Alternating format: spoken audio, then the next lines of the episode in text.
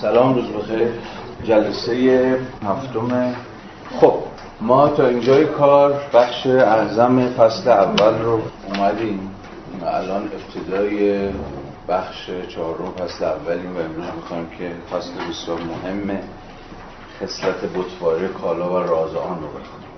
کسی دید متن روبین رو؟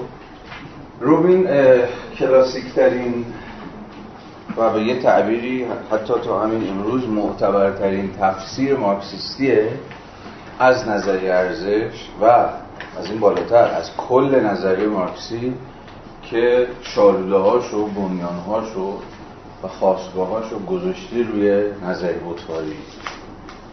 حالا با این نظریه بت‌پارگی امروز آشنا خواهیم شد و یه سنتی است دیگه، سنت روبین در نظریه به اصطلاح مارکسی که تا همین امروز هم ادامه پیدا کرده و نماینده‌های خیلی مشخصی هم داره که دارن سنت در واقع ایلیچ روبین رو که سنتی است مبتنی بر جدی گرفتن نظریه بت‌پارگی مارکس، که حالا خواهیم گفت چرا نظریه بت‌پارگی مارکس مهمه و جدیش میگیرن و تا الان ادامه دید. حالا اگر لازم شد و اگر فرصت کردیم من این نمایندگان رو هم معرفی خواهم کرد. فقط تا یادم نرفته بگم که هفته بعد یه ذره فرم جلسه هم متفاوته. میخوام در یک ساعت اول کلاس که ربطی به خود خواندن کاپیتال نداره یه مرور شماتیکی بکنم روی جریان‌های مارکسیستیه که دارن کاپیتال تفسیر میکنن، یعنی سنت‌های تفسیری کاپیتال. بذار خیلی مهمه، یعنی ما این شاکله‌ای داشته باشیم از اینکه کاپیتال چگونه خونده شده، چه جریان‌هایی، چه سنت‌هایی هست حول خواندن کاپیتال. چه چهار پنج تا سنت هست که خب تفاصیل گردن کلفته، تفاصیل جدیه. من اینا رو صرف فهم کرد که جداگانه، بازم میگم در حد ترسیم شما شاکله و البته بحث مقدماتش رو مطرح بکنم و منابع رو معرفی بکنم و بعد حالا هر کدوم میتونه اگر علاقه‌مندید میتونید مستقلاً اون بحثا رو دنبال بکنید، ولی فکر میکنم بحث بدی نباشه برای اینکه بدونیم کیا چگونه کاپیتال رو خوندن و دارن میخونن، تفاسیر رقیب چیه، مناقشات کجاست، دعواها حول چه پرابلم هایی شکل میگیره. از این بحث جذابی خواهد.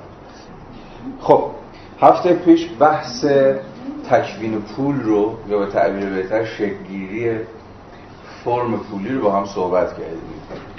حتما به خاطر دارید که از کجا به کجا رسید. از در واقع بحث عمده دو جلسه قبل ما مختص فرم و ولیو بود دیگه، شکل ارزش. در صورت بندی مارکس به خاطر دارید که مارکس از به گونه شماتیک از دو شکل ارزش صحبت کرد، یه شکل بسیط، یه شکل ساده ارزش و شکل گسترده ارزش. در شکل بسیط ما با دو ترمینولوژی بسیار مهم آشنا شدیم، شکل نسبی ارزش و شکل هم ارز. راجع به هر کدومش هم صحبت کردیم که شکل نسبی ارزش چیه و به چه معنی از شکل نسبی ارزش قراره که ارزش یک کالا خودش رو در کالای دیگری متجلی بکنه، بازنمایی بکنه، متبلور بکنه یا به تعبیر بهتر بیان بکنه. شکل هم ارز در واقع اون آینه ای بود که قرار بود که ارزش کالای آ در اون متجلی بشه. بعد از مسیری که طی کردیم در نهایت به این رسیدیم که چگونه مارکس از شکل بسیط ارزش به شکل گسترده ارزش میرسه و در نهایت هم ارز عام رو به مثابه شکل پولی توضیح میده. و مسئله رو احتمالاً به خاطر دارید. پس بسیار مهمی بود از حیث اینکه ما در اینجا با یه جور فلسفه پول مواجهیم. یعنی در واقع تلاش مارکس برای اینکه فلسفه تکوین پول رو یا منطق تکوین پول رو توضیح بده، چون اینکه هفته پیش هم صحبت کردیم مارکس اینجا تاریخ نگار پول نیست، از تاریخ شکل‌گیری پول حرف نمیزنه، میخواد دقیقاً لوژیکش رو بگیره. پول یا به تعبیر بهتر شکل پولی به مثابه قلمرو تجلی ارزش چیست؟ در واقع داره به قول خودش داره رمز و رازی که یا اون حاله اسرارآمیزی که عموماً در اقتصاد بورژوایی حول مسئله پول وجود داره رو این رمز و راز رو آشکار بکنه و این قفل رو بشکنه. بنابراین ما دیگه میدونیم که وقتی دست کم مارکس از پول داره حرف میزنه، از حیث مفهومی داره از چی حرف میزنه؟ هم ارز عام، هم ارزی که قرار همه کالاها ارزش خودشون رو در آینه اون متجلی شده بیابند. پس به این معنا پول عرصه بازنمایی ارزش کالا هست. حالا مارکس ناگهان در انتهای فصل اول باب یه بحثی رو باز میکنه که عملا مارکس رو در امتداد کل پروژه و کل کارنامه فکریش قرار میده، یعنی مفهوم بتوارگی و بتوارگی کالایی. حالا قراره که بفهمیم که وقتی مارکس داره از بتوارگی کالایی حرف میزنه داره از چی حرف میزنه. چنانکه میدونید این فراز از فصل اول تا حد زیادی دعوی کسانی مثل آلتوسر رو که بین مارکس متقدم و مارکس متأخر قائل به یه جور گسست معرفت شناختی هستند رو، یا مدعی ان که مارکس متأخر، یعنی مشخصا مارکس هزار و هشتصد و چهل و هشت به بعد خودش رو از تخم شست‌های هگلی به تمام توهی کرد و خودش رو خلاص کرد از میراث شوم هگلی، تا حدی این بخش این تصور رو دود میکنه به ذهاب. البته نه فقط این بخش، چون که امروز دیگه ما میدونیم کل کاپیتال، امروز کل کاپیتال رو اساساً باید در تناسبش با مشخصاً فلسفه هگلی و رأسش منطق هگلی فهمید. در این دیگه امروز کمتر بحثی هست. میراث آلتوسر که بسیار میراث مهمیه و من هفته بعد در یک فراز به میراث تفسیر آلتوسری از کاپیتال خواهم پرداخت، یعنی تفاسیر ساختارگرا از در کتاب کاپیتال. هنوز فرازهایش برام مهمه و هنوز خیلی جا راهگشا است، ولی اون بخشی از در واقع تفسیر آلتوسری از مارکس که میشود امروز مورد فرضش کرد، همین رویکرد ضد هگلیانیسم آلتوسر و سنت آلتوسری است. خب اگر تا یه جورایی اواخر دهه نود دست بالا با سنت آلتوسری در تفسیر کاپیتال بود، دست کم دو دهه هست که دیگه کمتر کسی قائل به گسست معرفت شناختی به معنی آلتوسری کلمه بین مارکس جوان و مارکس متأخر. همگان اذعان میکنند که چون که خود مارکس به صراحت در مقدمه گراس اول آنچنان که خوندی معترفه، مارکس منهای هگل مطمئناً چیز زیادی کم فهمش. به هر صورت مفهوم بتوارگی در این بخش چهارم فصل اول ما رو مستقیما پرت میکنه به دستانشتای هزار و هشتصد و چهل و چهار و ما رو با یه مفهوم دیگه که مارکس جوان سعی کرد در جوانش بپرورونه و مستقیما از سنت هگلی می اومد طرف میکنه، یعنی مفهوم بیگانگی. حالا سرنوشت پیچیده پرفراز و نشیبی داره مفهوم الینیشن در مارکس. مارکس بعد از دستنوشته ها در دو جای دیگه فقط به مفهوم کار بیگانه شده و مفهوم بیگانگی برمیگرده. یه جا فقر و فلسفه است و یه جا هم گرانریسه، ولی همچنان از حیث کاربست ترمینولوژیک در حاشیه تحلیل‌های مارکس. این مارکس کمتر دیگه از مفهوم الینیشن استفاده میکنه، گرچه جسته و گریخته به شکل پراکنده هست، ولی درسته خود کانسپت حضور نداره، ولی کانتنتش، ولی محتواش، ولی مسئلهش به تعبیر پرابلماتیک کار بیگانه شده که در واقع همون جدایی سوژه از ابژه خودش باشه، جا به جا سایش بر همه آثار مارکس پهنه و تا آخر هم پهن باقی میمونه. گرچه چون که گفتم جز در فقر فلسفه و گرونریسه ترم الینیشن رو و الینیتد لیبر رو به کار نمیبره. مثلا کسانی مثل اسفان مزاروش که احتمالا معرف حضور شما باشه، اصرار دارن که کلیت پروژه مارکسی رو باید بر وفق مفهوم بیگانگی بفهمیم. مثلا کتابش به فارسی هم ترجمه شده، کتاب بسیار مهمی هم هست، نظریه بیگانگی مارکس. نظریه بیگانگی مارکس که حسن شمس‌آوری سالها پیش ترجمه کرد، نمیدونم چرا ترجمه چاپ نمیشه. بسیار کتاب مهمی است از حیث اینکه شما با یه تفسیر گردن کلفت مارکسیستی آشنا بشید که اصرار داره که کلیت پروژه مارکسی رو و اصلا پرابلماتیک مارکس رو باید بر وفق مفهوم بیگانگی بفهمید. خیلی شبیه به تفسیری که ایلیچ داره بر وفق مفهوم بتوارگی پیش میبره. میگه کل نظریه مارکس رو باید بر وفق بخش چهار فصل اول یعنی نظریه بتوارگی بفهمیم. مثلا مزاروش معتقده که این مفهوم الینیشنه، ولی خب میدونیم که پیوند درونی خیلی سفت و سختی بره الینیشن و فتیشیزم هست، بین بیگانگی و بتوارگی هست، یعنی معمولا دو تا مفهوم نیستن. به تعبیر میشود گفت که پشت و روی یک مسئله. من مایلم از این مسئله به خیلی فشرده به مسئله جدایی سوژه از ابژه تعبیر بکنم. من میگم حواستون هست که یه جوری هم تاریخ مفهوم میگم، اما مفهوم سومی هم وجود داره که بیشتر در سنت پسا مارکسی دست بالا پیدا میکنه.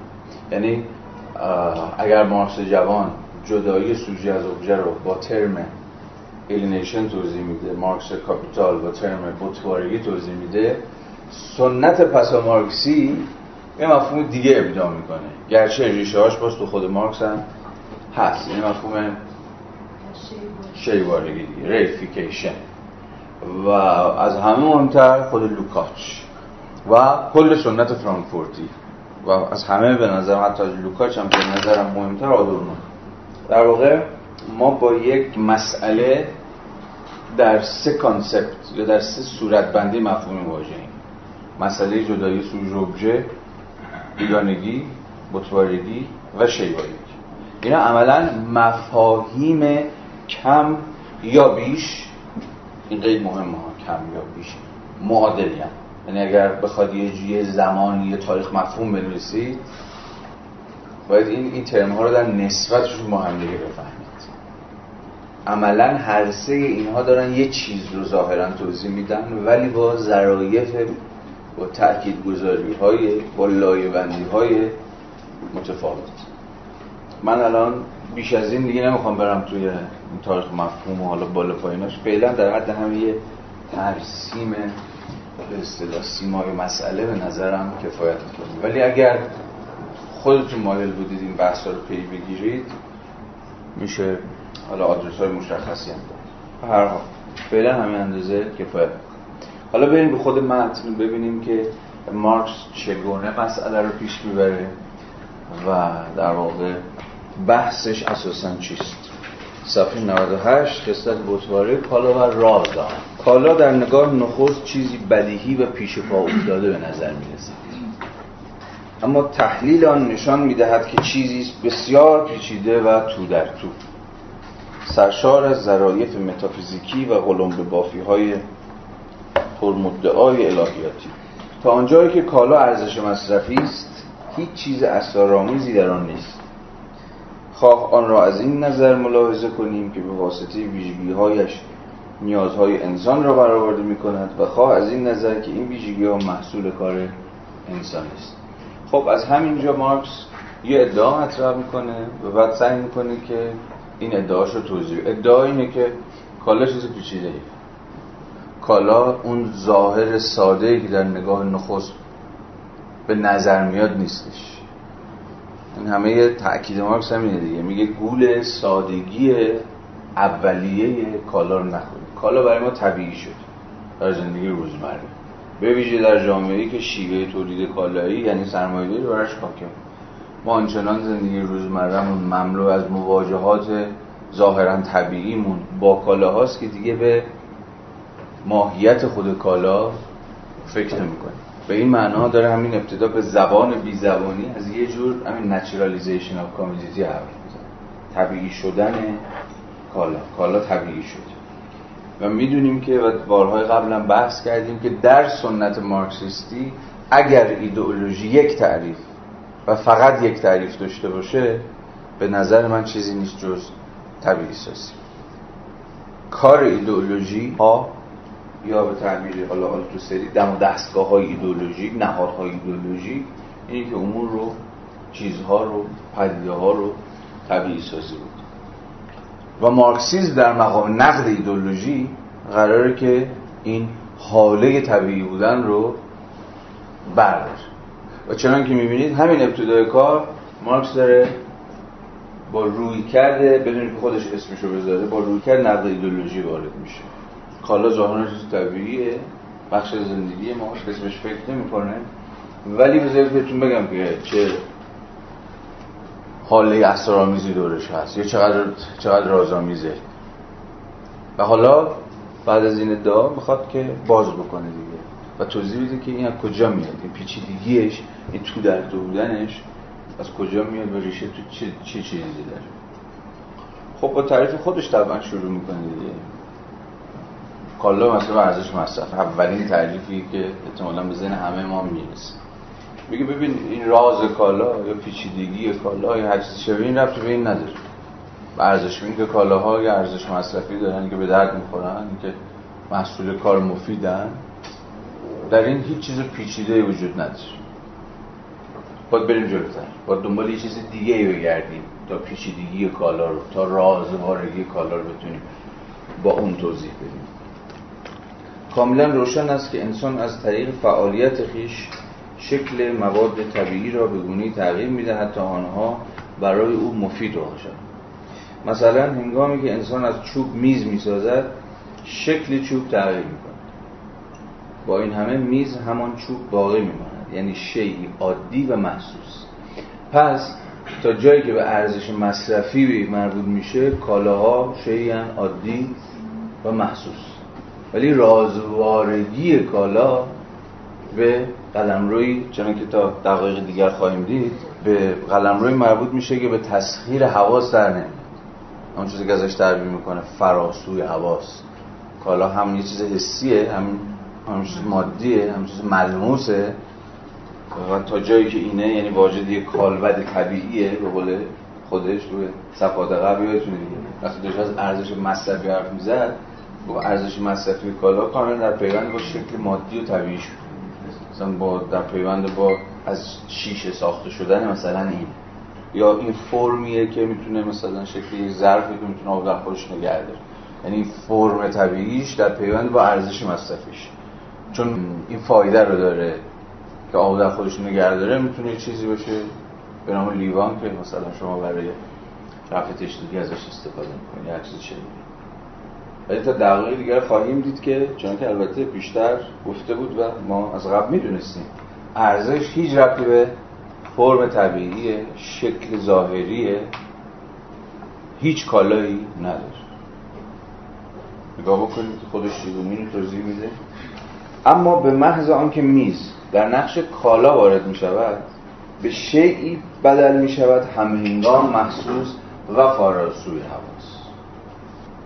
بازم ببینید اون اون آنتونومی که اول ابداع کرده بود رو کالای آنتونومیه، یعنی یک، حالا تو ترجمهش به فارسی ما داستان زیاد داریم، یک امر دو سویه است، امر دو سویه‌ای که دو تا سویه‌اش با هم دیگه در تنشن، یا به قول بحثایی که هفته پیش داشتیم و خود مارکس هم چند جا به صراحت میگه در تضادن. ما مثلا توی فلسفه و تو منطق آنتینومی رو چه ترجمه می‌کنیم؟ جدل یک طرفین یا تعارض، ولی یعنی امری که واجد دو سویه در تعارض و تضاد با هم دیگه است. مارکس از همون ابتدا کالا رو به مساوی آنتینومی در می‌کنه. ارزش مصرف، ارزش مبادله، واجد کار انضمامی، واجد کار انتزاعی، محسوس، فراسوی حواس. یعنی این کالا به مساوی آنتینومی در تعبیر مارکسی هر چقدر که داریم جلو میام هی داره با این دوگانه ها مارکس بازی می‌کنه. میگه کالا یه چیز نیست، دو چیز. یا به تعبیر دیگه کالا دو تا رو داره، یه پشت داره، یه رو داره. این دو تا پشت رو از هم جدا نیستن، در پیوندن با هم دیگه، در نسبت هم با هم دیگه، ولی نسبت پرتنش. ببین اینجا هم همون بازی رو داره ادامه میده. ظاهرا حرفش ساده است، ولی باید حواستون باشه که وقتی میگه محسوس و فراسوی حواس، در نسبت با اونی که از ابتدا داره با ما میگه که ببین کالا محصول کاریه که خود اون کار دو سویه داره. به صراحت میگه من بودم که خصلت دوگانه کار مندرجه در کالاها رو کشف کردم. ابتدای بخش دوم فصل اول دیگه، همون پاراگراف اولش. امتیازی که برای خودش قائله اینه که من میتونستم کشف کنم. و حالا در ادامه هم که میبینیم در اون پانویس ها که داره با سنت اقتصاد سیاسی گفتگو میکنه، پانویس ها خیلی مهمه. تقریبا همه پانویس ها، شاید هفتاد هشتاد درصد پانویس های این کتاب، گفتگوی مارکس با سنت اقتصاد سیاسی کلاسیک. میگه برخلاف اینا من فهمیدم که کار خصلتی دوگانه داره. خصلت دوگانه کار چیه؟ یعنی کار هم واجد سویه انضمامی، کیفی، خاص، متفاوته، هم واجد سویه کمی و انتزاعی و ارزشی که ارزش تولید میکنه. سویه اول کار ارزش مصرفی تولید میکنه، این لیوان به لیوان تبدیل میکنه و لیوان رو تبدیل میکنه به یک شیء مصرفی به درد بخور که برای هدف خاص ساخته شده. سوی دیگر کار این کالا رو تبدیل میکنه به شیئی واجد ارزش که ارزشش هم با عدد و رقم قابل سنجش بر حسب زمان کاری که برای تولیدش صرف شده. و میز نه تنها با پایه های خود بر زمین قرار نمیگیرد، بلکه در برابر تمامی کالاهای دیگر روی سر می‌ایستد و در سر چوبین خود سوداهایی می‌پروراند شگفت‌انگیزتر از آن که دلخواه خود به رقص در می‌آمد. خب یه تشبیه جذاب اینجا داریم. منظورش چیه وقتی میگه میز دیگه پایه‌هاش وای نمی‌سه بلکه روی سرش وای می‌سه؟ معادل قرار می‌گیره، در معادل با کالای دیگه. آره ولی خب چه ربطی به پایه و سر داره؟ سر که تمثیلیه برای ایدئالیسم همیشه، یعنی یه نسبتی داره ولی خب عکسش دیگه. میگه هگل رو سرش راه میرفت، من میخوام حالا آدمش کنم بذارمش رو پاش، ولی اینجا داره میگه ببین میز پایه‌هاش وای نمیسته، رو سرش وای میسته و تو سرش سوداهای میپرورن.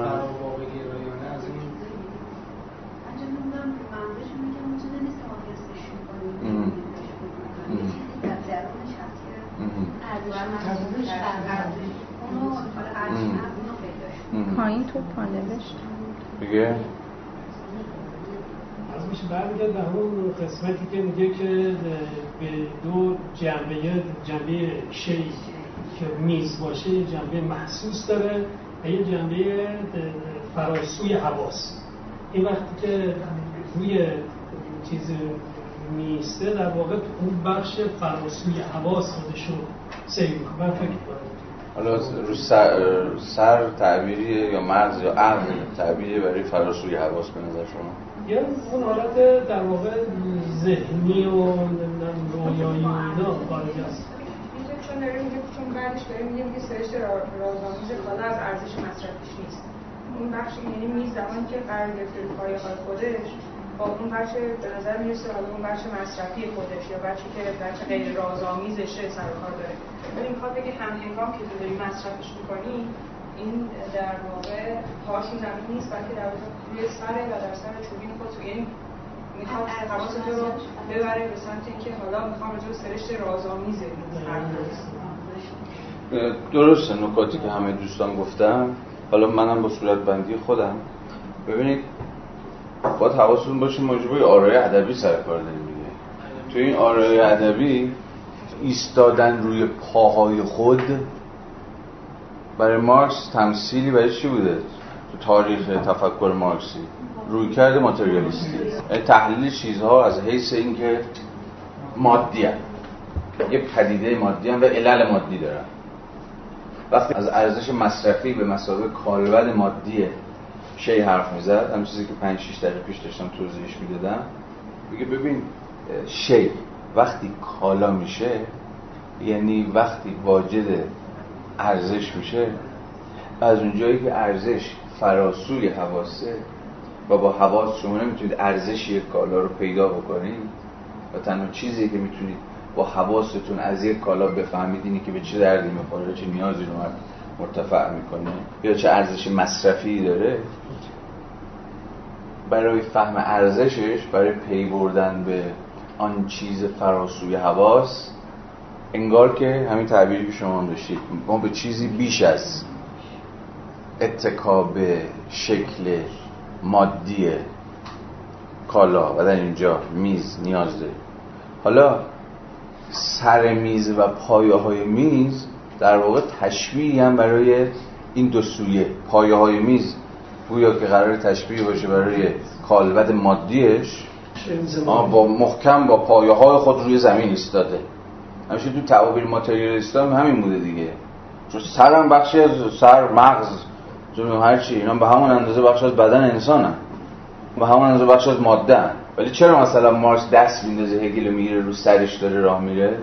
اینکه اینجا سر به یه استعاره تبدیل میشه که در برابر یا پایه یا هر چیزی شبیه به این که انگار داره نسبت‌های مادی و تاریخی ما رو با زندگی طبیعیمون برقرار می‌کنه. برای باید حواستون باشه اینجا ما با یک تشبیه سر با یه آرایه ادبی سرکار داریم. سر یه چیزه، سر اینجا یه کارکرد داره، پایه‌های میزی کارکرد داره و چون داره از این حرف میزنه که هرچه به شکل مادیه یک کالا بنگریم درش خیره بشیم که اینجا نقشش و پایه های میز داره بازی میکنه، هیچ چیز از راز کالا در نخواهیم یافت، در برابر داره از این حرف میزنه که میز در مقام کالا یا واجد ارزش انگار که روی سر خودش وایساده، انگار در جهان انتزاعی خودش سر مغز انتزاع ها انگار در جهان انتزاعی خودش، جهان انتزاعی همیشه جهان فراسوی حواس دیگه، داره سیر و سلوک میکنه. اون تعبیر آخرش دیگه، سوداهایی میپروراند شگفت انگیزتر از آن که به دلخواه خود به رقص در میاد. پس اینجا یه بازیه بین دو سویه کالا، پایه های میز انگار که میز رو به مسابقه صرفا یک کالای مادی وجود ارزش مصرفی ترسیم میکنه و سر میز باز آرایه است برای اینکه حواس ما رو جلب این بکنه که این کالا به مسابقه امری فراسوی حواس تنها میتونه از مجرای قسمی نظرورزی ارزشش کشف بشه. حالا باز در ادامه تکلیف روشن‌تر میشه. بنابراین خصلت رازآمیز کالا از ارزش مصرفی آن سرچشمه نمیگیره، از محتوای تعینات ارزش هم ناشی نمیشه. تعینات ارزش چیه؟ اصلا تعین یعنی چی؟ تعین ارزش یعنی چی؟ حالا ادامه میگه همینجا، همین اصلا تو خط بعد میگه زیرا در وهله نخست. زی این زیرا داره چی رو توضیح میده؟ این جمله رو در نسبت قرار بدید دیگه. خیلی وقتا نویسنده در مارکس خودش روشن میکنه منظورش چیه. از محتوای تعینات ارزش نشون شد زیرا، پس داره توضیح میده که چرا خصلت رازآمیز کالا از تعینات ارزش که الان میفهمیم چیه ناشی نمیشه. زیرا در وهله نخست هر قدر هم انواع مفید کارها یا فعالیت مولد تنوع داشته باشند، این حقیقتی فیزیولوژیک است که آنها کارکردهای سازواری انسان، هر یک از آن کارکردها هر محتوا و شکلی هم که داشته باشد اساساً حاصل به کار گرفتن مغز، اعصاب، عضلات، اندامهای حسی انسان و دیگر اندامها است. این توضیح چی بود؟ کار انتزاعی دوستان، کار انتزاعی داره میگه که کارها هر چقدر متفاوت، هر چقدر متنوع، ولی این حقیقت فیزیولوژیک است که کار به محابا کار فارغ از تفاوتاش چیزی نیست جز به کار گرفتن مغز و اعصاب و عضلات و اندامهای حسی انسان و غیره و غیره. این دوباره داره توجیه میکنه مفهوم خودش رو از کار انتزاعی. در وهله دوم همچنان داره توضیح این رو میده که چرا خصلت رازآمیز کالا از تعیینات ارزش ناشی نمیشه. اولیشو گفت، حالا دومی. در وهله دوم آنجا که مسئله به مبنای تعیین مقدار ارزش مربوط میشود، پس یک دیگه از تعیینات ارزش مقدار ارزش. اولی چی بود؟ کار انتزاعی. دومی در وهله دوم یعنی روی کار انتزاعی نشأت نمیگیره این رازآمیزی، از مقدار ارزش هم نشأت نمیگیره رازآمیزیش. حالا بخونیم. در وهله دوم آنجا که مسئله به مبنای تعیین مقدار ارزش مربوط می شود، یعنی مقدار زمانی که صرف نیروی بدنی یا کمیت کار می شود، تمایز قائل شدن بین این کمیت از سوی و کیفیت کار از سوی دیگر حتی به نحو آشکارتری ممکن است. میگه توی مقدار ارزش آنجایی که مسئله بر سر مقدار ارزشه، پس مسئله بر سر زمان اجتماعی که صرف تولید کالا شده باز این وسط میتوان تمایز ایجاد کرد. تمایز بین چی و چی؟ کمیت کار و کیفیت کار. کمیت کار که ما رو مستقیما پرت میکنه به مفهوم کار انتزاعی، چون فقط کار انتزاعی که میشه سنجیدش، کمیش کرد. کار کیفی رو یا تفاوت یا کار از آن حیث که جنبه کیفیش برای ما مد نظره قابل کم میسازی نیست، چون شما کارها رو نمیتونید با هم قیاس بکنید، ولی کار انتزاعی رو میتونید کم میکنید و از مجرد کم میکردن قیاسش بکنید. زمان کاری که برای تولید وسایل معاش لازم است باید در هر دوران توجه آدمی را به خود جلب کرده باشد، هر چند اهمیت آن در مراحل مختلف تکامل یکسان نبوده. این جمله از این حیث برای من جذابه، از حیث این جمله آخر، هر چند اهمیت آن، یعنی اهمیت چی؟ زمان کار لازم برای تولید وسایل معاش در دوره‌های مختلف تاریخی به یک اندازه نبوده. یعنی تازه در جامعه سرمایه‌داری که درش کار به کار انتزاعی تبدیل میشه،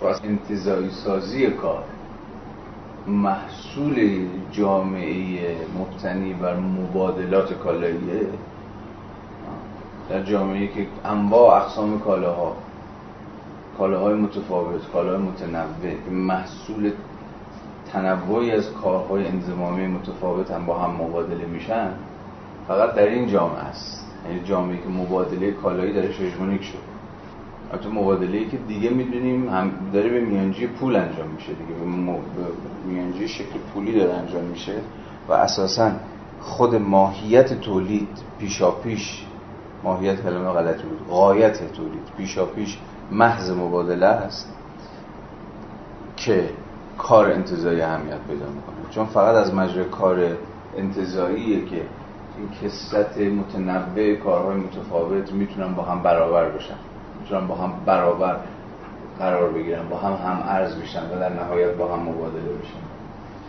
این خیلی نکته مهمیه. ما جلسات پیش هم با هم صحبت کردیم که ابداع مفهوم کار انتزاعی فقط میتونسته، چون که مارکس به صراحت در ایران میگه، فقط میتونسته از دل خاصی از تاریخ یا فرماسیون اجتماعی اقتصادی در بیاد. این چیزی بود که مارکس اسمش رو میذاشت ریل ابسترکشن، انتزاع واقعی. هر مفهومی مستلزم انتزاعه، ولی هر مفهومی در هر وضعیت شما نمیتونید انتزاع بکنید، هر مفهومی در هر وضعیت نمیتونید بسازید. این انتزاع واقعیه، یعنی ریشه هایی در زمین سفت خود واقعیت داره. فقط در سرمایه‌داری مبتنی بر غلبه شیوه تولید کالایی هست که مفهوم کار انتزاعی به یک مفهوم، به یک کانسپت پروپریمون و درست حسابی تبدیل میشه و اصلا میشه مفهوم ساخت، میشه مفهوم ابداع کرد در مقام همان محتوایی که اون کانتنتی که در اون همه کالاها هست که از مجرد اون کالاها رو شما میتونید مبادله کنید. اینجا هم وقتی داره دست میذاری روی زمان کار لازم برای تولید کالاها، داره میگه ببین این احتمالاً در همه دوره‌ها ذهن آدم‌ها رو مشغول کرده. جمله رو ببینید، زمان کاری که برای تولید وسایل معاش لازم است باید در هر دوران توجه آدمی رو جلب کرده باشد، هر چند اینش مهمه، هر چند اهمیت آن در مراحل مختلف یکسان نبوده. یعنی در دوره‌های تاریخ مختلف بیشتر یا کمتر توجه ما جلب اهمیت زمان کار برای تعیین مقدار ارزش بشد. و در جامعه سرمایه‌داریه که این اهمیت به منتهای درجه خودش میرسه. به سرانجام به محض آنکه انسان‌ها به نحوی برای یکدیگر کار میکنند، کار آنها نیز شکل اجتماعی به خود میگیرد. پس خصلت معماگونه محصول کار آنگاه که شکل کالا به خود میگیرد از کجا سرچشمه؟ آشکارا از خود همین شکل. این بابا داره میگه که راز کالا راز شکل کالاست، فرم کالاست.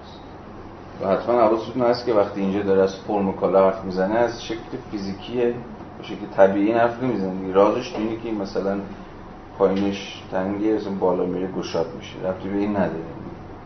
شکل کالا یعنی اون شکلی که، اون فرمی که، اون صورتی که کالا به مساوی ارزش، حالا خواهیم دید، خودش درش متجلی می‌کنه. خب پس یه ادعا کرد، حالا میخواد نشون بده یعنی چی؟ راز کالا از شکل کالا میاد. به این نحو که همهنگام سه چیز شکل تازه‌ای پیدا میکنن. یعنی انگار کالا در حکم یه جور دگردیسیه. کالا یا در قامت کالا یا در شکل کالا سه چیز تغییر میکنه. وقتی یه چیز یا یه شی به کالا تبدیل میشه، حواستون باشه، یه شی به کالا تبدیل میشه، همراه با این تبدیل به زمان مارکس سه تا چیز تغییر میکنن یا تغییر شکل میدن یا دگردیسیده میشن. و این دگردیسیدگیه که این تغییر تبدیله که در چشم ما رازآمیز جلوه میکنه، یا اینکه ما اصلا متوجه این دگردیسی اصلا نیستیم، متوجه این فرایندی که داره تولید میکنه شکل کالایی رو نیستیم. حالا چیه این سه؟ شی کالایی کار بکنه، شی بکنه، چون عملا کالا با کار عملا برای مارکس یکیه، چون کالا چیزی نیست جز محصول کار. به این نفع که همهنگام سه چیز شکل تازه پیدا میکنند. کی؟ کجا؟ وقتی که یه شی به شکل کالا در میاد. یک، یکسانی یا همانندی کارهای انسانی شکل شیوار محصولات کار را به خود میگیرد. خب ما برای اولین بار اینجا با مفهوم شیوار ریفاید آشنا میشیم. میگه چی ریفاید میشه اینجا؟ در این شکل، در این شکل کارا خود کار انسانی، یا به تعبیر بهتر همانندی کار انسانی، یا خود کار انتزاعی، شکل شیوار محصولات کار را به خود میگیرد آنگاه که در شیعیتشان به عنوان ارزش همانندند. این جمله این چی؟ زحم پیچیدگیش این کار انتزاعی کار به مسابقه محتوای من بس فرم محتوا که میگی در بیان شده و اون کار منفرد و مسابقه کار مسابقه فرم به اضافه ماده این محتوا با این فرم تو هم میتابند به اتفاق میفته. ببین فرم و ماده همین نگه دارم. خب کالا در تعبیر مارکس طبعا میتونیم حدس بزنیم که آمیزه ای از فرم و ماده دیگه، هم یه فرم داره هم یه ماده داره. به جای ماده بذار بگیم کانتنت، بذار بگیم محتوا، یه ذره دقیق‌تر میشه. کانتنت کالا چیه؟ محتوای کالا چیه؟ دو تا محتوا داره. خارج خودش کار. البته یه چیزی هم باید گفت، کار و در این حال ماده است یا طبیعتش، چون ارزش مصرفی خوندیم به صراحت مارکس میگه در بخش دوم فصل اول که ارزش مصرفی یا کالاها تا آنجایی که ارزش مصرفی ان آمیزه از دو تا چیزن، یک طبیعت یا شما بگو ماده و کار. این از مجرای کاری که روی طبیعت داره انجام میشه کالا واجد چی میشه؟ یک کانتنت، یک محتوا، یا به قول مترجم ما یه جایی گنجیده. این در هر کالایی شما اینو دارید. حالا فرم کالا چیه؟ صورت کالا چیه؟ شکل کالا چیه؟ اینو بخونیم فکر میکنم که تا حد زیادی تکلیف روشن خواهد شد. نشد دوباره برمیگردیم. بذارید تکلیف اولی رو روشن کنیم. ببینید داریم اولی چی داره میگه؟ جمله ظاهرا پیچیده است ولی فوق العاده ساده است داش. همه کالاها به زبان پول و ترجمه. اینجا اینجا هنوز بحث فرم نیست. ببین هیچ مفهوم دیگه ای رو ببین هیچ مفهوم دیگه ای رو استفاده نکن وقتی میخوای یه فراز. ببین الان مارکس اینجا اصلا از پول حرف نزد. ببین یه بار دیگه این جمله رو بخونیم. یکسانی یا همانندی کارهای انسانی شکل شیوار محصولات کار را به خود میگیرد آنگاه که در شیعیتشان کالاها شیعیت پیدا می‌کنه به عنوان ارزش همانند. یعنی تو حالت اول چه اتفاقی میفته؟ سادهش کنیم کار گم میشه، رد کار به مثابه محتوای یک کالا خودشو مخفی میکنه. انگار نه انگار که یک کالا محصول کار انسانیه. یک کالا چه اتفاقی میفته؟ یک کالا صرفا خودشو به مثابه چی؟ داره میگه دیگه شکلی بشی شکلی شیوار تبدیل میشه. این شیوار مهمه. یعنی چیش اینجا شیوار؟ دقیقا یعنی انگار خودش بخشی از طبیعتی، یعنی یه ابژه، اینجا شی رو اصلا ابژه بفهم، یه ابژه‌ای که انگار بیرون از ما، مستقل از ما، پیشاپیش وجود داره دیگه. و کالاست، یعنی به حرفش ساده است دیگه. کل این فصل بتوارگی میخواد بگه چرا ما این اشیا رو، اشیایی که به مسابقه کالاها در زندگی روزمرهمون داریم ازشون استفاده میکنیم اینقدر بیگانه و بیرونی نسبت به خودمون میفهمیمش. ما متوجه نیستیم که یا از یاد میبریم که آها، یا ایدئولوژی از مجرای طبیعی سازی پرده جلوی چشممون میکشه نمیذاره بفهمیم که همه این کالاهایی که داریم مصرف میکنیم همه حالا به مقادیر متفاوتی، یعنی با ارزش‌های متنوعی، محصول کار انسانی. اون چیزی که گم میشه همین محصول کار انسانی بودن در برابر چه چیز جاشو میگیره؟ شکل شیوار خود کالا. این حرف ظاهرا پیچیده ولی در بنیاد خودش خیلی ساده است. مادیتش رو میبینیم ولی اون تلاشی که نمار کار پشتش بوده به تعبیری، یعنی همون تعبیر بازم به این داستان برمیگرده. ولی دوم، مقدار زمانی که نیروی کار انسانی مصرف شده شکل مقدار ارزش محصول کار را پیدا میکنه. مقدار زمانی که نیروی کار انسانی مصرف شده شکل مقدار ارزش محصول کار را پیدا میکنه.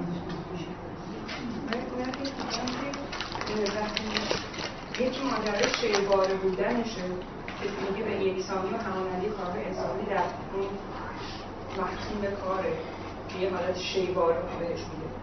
دوم میگه اون مقدار زمانی که نیروی انسانی صرفش کرده انگار یه جور گم میشه، چون میگه میشه شکل مقدار ارزشش و یعنی تو نمیتونی دقیقاً مثلا یه پیدا شده ببینی و ولی این داره شکل کالا رو میسازه.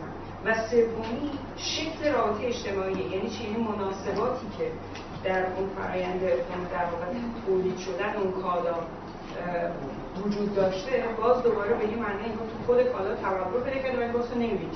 یعنی هر ستای اینها، هر ستای این که داره شکل رو میسازه از جنس یه چیز محسوس لمس‌پذیر به ادراک در اومده با حواس نیست. اوکی، خب این بله، یعنی شکل خب. یکی نیست، از از این ستاست که شکل داره حاصل میشه. قضیه نیست، ما گفتم یکیه. اوکی، الان برای همین گفتم که اینو بخونید من معلوم میشه که منظور مارکس از شکل کالا چیه. اینجا چیکار داره میکنه؟ دقیقاً کالا مسئله شکل داره توضیح میده. داره میگه شکل کالا محصولی چیه؟ محصولی سه تا فراینده. چون اینجا سه تا فرایند داره، یک دو سه که داره میخونه، اینها کالا رو یا در واقع شکل کالایی رو میسازن. اما این وسط هر سه این فرایندها از چشم ما پنهان میمونه. برای همین که داره صرفاً مسئله توصیف سه فرایندی که کالا رو به شکل کالایی تبدیل میکنن نیست. مسئله یه بود پاتولوژیک هم دقیقا توش داره. اینه که زرین این بخش رو پیچیده میکنه. سادهش کنم، داره سه فرایند شکل کالایی رو توضیح میده، الان داره میخونیم، ولی همزمان با این به زبان بی زبانی داره میگه که این سه فرایندی که شکل کالا رو داره میسازه از نظرها پنهان باقی مونده و چون از نظرها پنهان باقی مونده، چون توجه ما رو تا به جلب نکرده و من میخوام توجه شما رو جلب بکنم، کالا ظاهری اسرارآمیز به خودش گرفت. پس دو تا کار رو همزمان داره میکنه، هم سه فرایند ایجابی شکل کالایی رو داره توضیح میده، چیزی که کالا رو به کالا تبدیل میکنه در جامعه سنگی، هم همزمان داره از این سخن میگه که این سه فرایند به لباس مبدل در چشم ما ظاهر شدن. زوجه برای همینه که داره میگه ببین، نخست یکسانی یا همانندی کارهای انسانی یعنی چی؟ یعنی همون کار انتزاعی که در همه کالاها از اون حالی که کالاها مندرج شد. خب ولی همزمان با این داره میگه که اما این فرایندی که کالا رو به کالا تبدیل میکنه یا داره شکل کالا رو چیز میکنه، تکوین میکنه، به چشم ما چگونه به نظر میاد؟ به مثابه شکل شیوار محصولات کار، یا به تعبیر بهتر شکل شیوار به خودش میگیره، یعنی دست خودش رو نمیکنه که محصول کار انتزاعی انسانی است. خودش رو مثابه یه ابژه مستقل از سوژه میسازه. خیلی ساده است، چیز پیچیده‌ای نیست. این جمله رو که بخونید کاملا روشن میشه. ببینید یک بار دیگه از این افق بخونید که این جمله همزمان داره دو تا کار میکنه، هم داره تعریف میکنه کالا رو، هم همزمان داره میگه که ولی ما یه جور دیگه داریم میبینیم، یاد است به تعبیر خودش کالا یه گونه دیگه خودش داره بر ما نمایان میکنه. یکسانی کارهای انسانی شکل شیوار مسئولیت کار را به خود میگیرد. یعنی میگه ببین اینجا یه انحراف اتفاق میفته، اینجا یه چیز دارید، محصول کار شی به مساوی ابژه طبیعی بیرون از من و تو در مقام سوژه نیستش، بلکه کاملا محصول کار انسانیه، یا به تعبیر کار مجرد انسانی. هم داره تعریف میکنه، هم داره به شکل پاتولوژیک میگه چگونه داره خودشو به چشم ما عرضه میکنه، چگونه داره خودشو به گونه ایدئولوژیک به ما عرضه میکنه. اما جمله دوم توی صورت بندی با جمله اول فرق داره، فقط داره تعریف میکنه. به نظر اینجا ما با یه ناهمترازی در نوشتار مارکس مواجهیم. این جمله دوم فقط ایجابیه. مقدار زمانی که نیروی کار انسانی مصرف شده است شکل مقدار ارزش محصول کار را پیدا میکنه. خب این همون تعریفیه که از چندین صفحه قبل هی داره تکرار میکنه، میگه آقا مقدار ارزش همان چیزه، همان مقدار زمانیه که صرف چیز داره میشه، صرف تولید کالا داره میشه. اینجا پس فقط با تعریف ایجابی سر کار داریم، برخلاف جمله اوله هم با تعریف سر کار داشتیم، هم با نقد ایدئولوژی سر کار داشتیم. تو جمله سوم دوباره شکل جمله اول تکرار میشه. ببینید سوم، سرانجام مناسبات بین تولید کنندگان با یکدیگر، مناسباتی که بستر اهداف و علایق اجتماعی کار آنهاست، به شکل رابطه اجتماعی محصولات کار در میآید.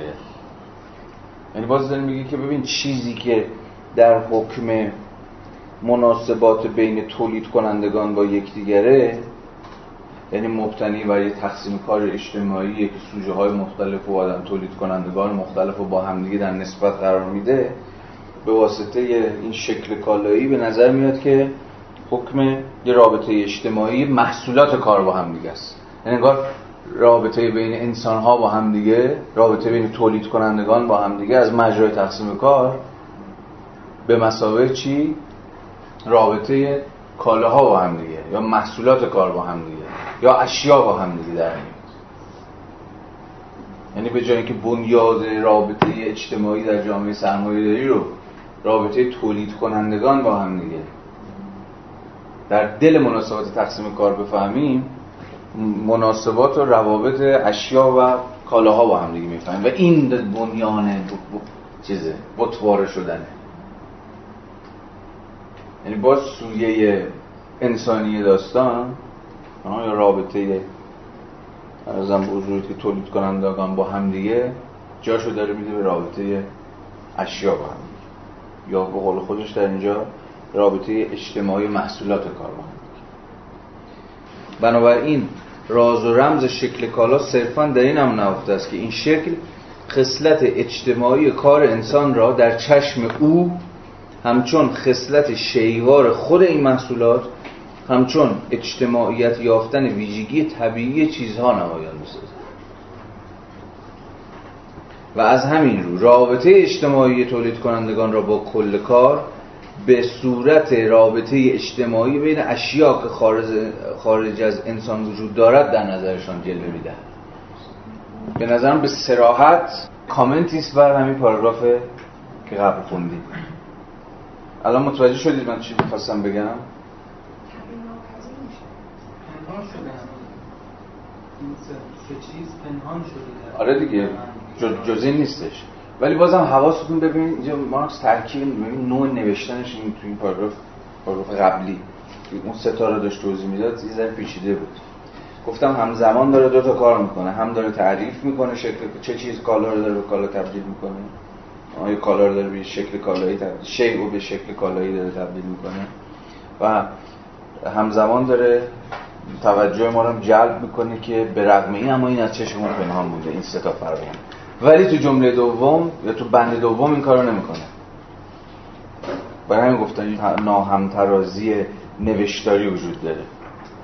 بعد دارید نگاه میکنید متوجه دارید میشه. میگم اگه گیج داره بگیر. جمله اول رو ببینید، جمله اول میگه ببین کالا اینه ولی دو چشم ما اینجوریه. جمله دوم میگه اینه، جمله سوم میگه دوباره میگه اینه ولی. همینو داره توی پاراگراف بعدی تفسیر میکنه. برای همین میگه بنا جمله پاراگراف با بنابراین شروع میشه. بنابراین یعنی همون چیزی که گفتم، حالا بذارید نتیجهشو بهتون بگم. بنابراین رمز و راز شکل کالا صرفاً در این هم نهفته است که در این شکل خصلت اجتماعی کار انسان، یعنی همون توضیح چیز اول، تعریف اول،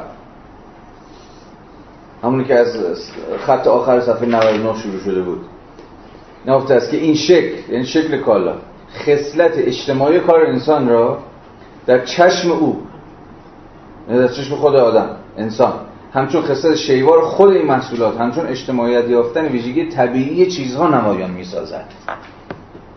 یعنی مخفی میکنه که کالاها محصول کارن و هیچ چیز طبیعی درشون نیست. طبیعی به مثابه همون ابژه مستقل و بیرون از سوژه. اینجا طبیعت رو یا امر طبیعی رو به این معنا بفهمید. و از همین رو رابطه اجتماعی تولید کنندگان را با کل کار، این توضیح جمله سومه که همون خط دوم پاراگراف اول داشت توضیح میداد. و از همین رو رابطه اجتماعی تولید کنندگان را با کل کار به صورت رابطه اجتماعی بین اشیا که خارج از انسان وجود دارند، شی که میگه، طبیعت که میگه، ابژه که میگه، همه اینها در یک کلام تعریفش اینه به مثابه چیزی که خارج از انسان مستقل از آن وجود داره و نسبتش با سوژه فعال انسانی که از مجرای کار داره اونها رو میسازه یا دست کم داره تغییر شکلشون میده رو قطع میکنه، در نظرشان جلوه میدهد. بنابراین این چهار پنج خط پاراگراف دوم چیزی جز بازنویسیه تعریف اول و تعریف سوم نیست. یعنی یک و سه رو صرفاً داره توضیح میده. از طریق این جایگزینی است. آه کلمه‌اش رو خودش به کار برد. جایگزینی. یادتونه گفته بود که چی؟ صفحه نود و دو خط دو. سه چیز شکل تازه‌ای پیدا می‌کنن، شکل تازه پیدا می‌کنند از طریق این جایگزینی است که. پس ما با یه جایگزینی اینجا سر کار داریم. میگه چی داره جای چی رو میگیره؟ از طریق این جایگزینی است که محصولات کار به کالا، به چیزی محسوس اما فراسوی حواس یا به چیزی اجتماعی بدل میشه.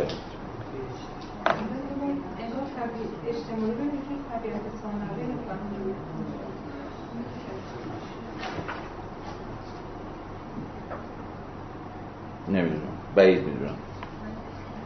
اینجا اجتماعی به مثابه طبیعت ثانوی به معنای هگلی کلمش نیست. به سادگی داره میگه که کالا محصول یک فرایند اجتماعی. خیلی ساده داره میگه کالا فقط میتونسته از دل یه شیوه تولید کالایی محصول نوعی از تقسیم کاره به مثابه سازمانیابی خود کار. به همین طریق تأثیری که یک شی بر عصب بینایی می‌گذارد نه همچون تحریک عصب انسان، بلکه همچون شکل عینی چیزی خارج از چشم نمودار می‌شود. البته در عمل دیدن خودشان به نظر فهمید که مثالی که زده مثال بیخودیه، خیلی مثال بیخودیه. مثال دیدن که دیدن محصول تحریک قوای بینایی ماست، ولی به نظرمون میاد که یه شیء خارجی اون بیرون هست. ولی خودش میگه البته در عمل دیدن واقعا یه چیزی اون بیرون هست، ولی خب خودشو باز میتابونه در به اصطلاح قوای حسی ما. البته در عمل دیدن نور واقعا از چیزی، از شیء خارجی به چیزی دیگری، یعنی چشم، انتقال مییابد. این یک رابطه فیزیکی بین اشیاء فیزیکی است. برعکس شکل کالا و رابطه ارزشی محصولات کار که این شکل در قالب آن نمایان می شود مطلقاً هیچ ربطی به ماهیت طبیعی کالا و مناسبات شیوار برآمده از آن ندارد. شکل کالا هیچ ربطی به ماهیت طبیعی کالا و مناسبات شیوار برآمده از آن نداره. این خیلی مهمه. البته پیشتر هم می‌دونستیم که تا جایی که کالا از حیث ارزشش برای ما مهمه، ربطی به ویژگی‌های طبیعیش نداره. به تمام مسئله بر سر کار انسانی. این بسیار نکته مهمه. وقتی به یک کالا از حیث، از چشم، از منظر ارزشش مینگرید، یعنی که فقط براتون مهمه که این کالا تا چه پایه، تا چه مقدار محصول کار انسانیه. ارزش کالاها ما رو مستقیما به کار انسانی در مقام برسازنده کالاها پرتاب میکنه. ولی این در صورتیه که در شرایطی که کالاها به چشم ما بتواره شدن، این بتوارگی دقیقاً چیزی رو که مخفی میکنه کار گنجیده در کالاهاست. تنها رابطه اجتماعی معین خود انسان هاست که در اینجا و نزد آنان شکل شبهوار رابطه اشیا را به خود گرفته است. بنابراین برای یافتن همانندی ها یا تمثیلی از این دست باید گریزی به وادی مهالود مذهب بزنه. یعنی دوباره ما رو پرتاب میکنه به مارکس جوان، مارکسی که یه جوری کارش رو اصلا از یا هگلیان جوان که اولین صورت بیگانگی که براشون جدی شد بیگانگی مذهبی بود یا بیگانگی در عرصه مذهب. آنجا آفریده های سر انسان، باز این چیز سر، آفریده های سر انسان همچون پیکره های قائم به ذات نمودار میشن. یعنی دین برای اون چیزی که رابطه به دین داره ظاهراً قائم به ذاته در دین، یعنی جای سوژه اوبژه عوض میشه دیگه. یعنی چیزی که اوبژه است، چون خدا اوبژه است، محصول کنش های انسانیه، محصول فعالیت های روانشناختی مغزه. جای سوژه رو میگیره. سوژه در مقام کنشگر، آفریننده، چه میدونم خالق، اکشن اسمش میشه، که گویی حیاتی از آن خویش دارد و با یکدیگر و با انسان ها در رابطه اند. چنینند محصولات دست انسان ها در جهان کالا. یعنی دقیقا همون اتفاقی که داره در عرصه دین میفته یا در عرصه بیگانگی مذهبی میفته، همون اتفاق رو شما در جهان کالاها هم باهاش سرکار دارید. برای همینه که میگه بت. مثلا بت بت بت چیه؟ آره دیگه، ساده ترین تعریفی که تو ذهن هممون هست اینه که شما در برابر اون چیزی که خود در محصول دست انسانیه تکریمش میکنید. یعنی اون برای شما حاکم میشه، چیزی که عملا قرار بوده که برعکسش. وقتی میگم جدای سوژه و ابژه یعنی همین. برای همین باید یه تبصره هم بزنم دیگه. بتوارگی فقط جدای سوژه از ابژه نیست، یه چیز بیشتر هم هست. بله بله، جدایی سوژه از ابژه و سلطه رابطه این سلطه این رابطه وارونه شده است. یعنی نه تنها این دو تا از هم جدا میشن، سوژه که خود ابژه رو ساخته از ابژه خودش جدا میشه دیگه، اون ابژه بهش تعلق نداره، انگار حیات مستقل خودش داره، بلکه این ابژه مستقل میزنه دهن این سوژه رو سرویس میکنه. یعنی اوست که قدرت پیدا میکنه، تسلط پیدا میکنه، امر و نهی میکنه. کاملا این رابطه هم برعکس میشه و هم تضادآمیز میشه. بذارید از این تعبیر استفاده کنم، ما با یه جور وارونگی آنتاگونیستی مواجه میشیم در بتوارگی. این به نظرم تعبیر خوبیه، وارونگی آنتاگونیستی. یعنی چی؟ یعنی رابطه سوژه ابژه وارونه میشه، برعکس میشه و آنتاگونیستی، تضادآمیز و خشونت‌آمیز میشه. به نظرم این تعریف بدی نیست برای الینیشن یا فتیشیزم. چنینن محصولات دست انسان‌ها در جهان کالا، من این را بتوارگی می‌نامم. خصلتی که به محض تولید محصولات کار به مثابه کالا، به محض اینکه محصول کار یا محصولات کار به کالا تبدیل میشه، این خصلت رو به مثابه یک حاله، به مثابه شبح دور کالاها رو میگیره و این حاله باعث میشه که میگه نقش این حاله، این حاله مثل یه حجاب، اصلا این حاله که دور کالا رو میگیره مثل یه حجابی عمل میکنه که انگار نمیذاره کالا آن چیز که به واقع هست خودشو نشون بده. یک، مثلا محصول انسانی. دو، به مسابه زمان کار صرف شده براش. و سه، به مسابه چی؟ محصول یک رابطه اجتماعی بین کسرتی از تولید کنندگان در دل یک سازمان اجتماعی کار که ما اسمش شده همون تقسیم و کار اجتماعی. و بنابراین از تولید کالای جدای ناپذیر است. میگه بطوارگی کالای از خصلت تولید کالای اجتماعی ناپذیر. این باهاشه، انگار یه جور حفاظ ایدئولوژیکشه بطوارگی. یعنی شیوه تولید بورژوایی، شیوه تولید کالای با این رازواره کردن خودش، با بطوار نمایاندن خودش، در از خودش محافظت میکنه. چرا؟ چون از این راه به خودش یک استقلال میده، خودشو طبیعی جا میزنه، خودشو همینی که هست جا میزنه، خودشو قائم به ذات جا میزنه و بنابراین سوبژکتیویته انسانی رو نفی میکنه. مثلا ته داستان بطوارگی اینه، بطوارگی چیزی نیست جز نفی سوبژکتیویته، نفی فعالیت انسانی در ساختن جهان. یعنی به نظرم بهترین کامنتی که میشه روی بطوارگی گذاشت همینه، نفی سوژه است.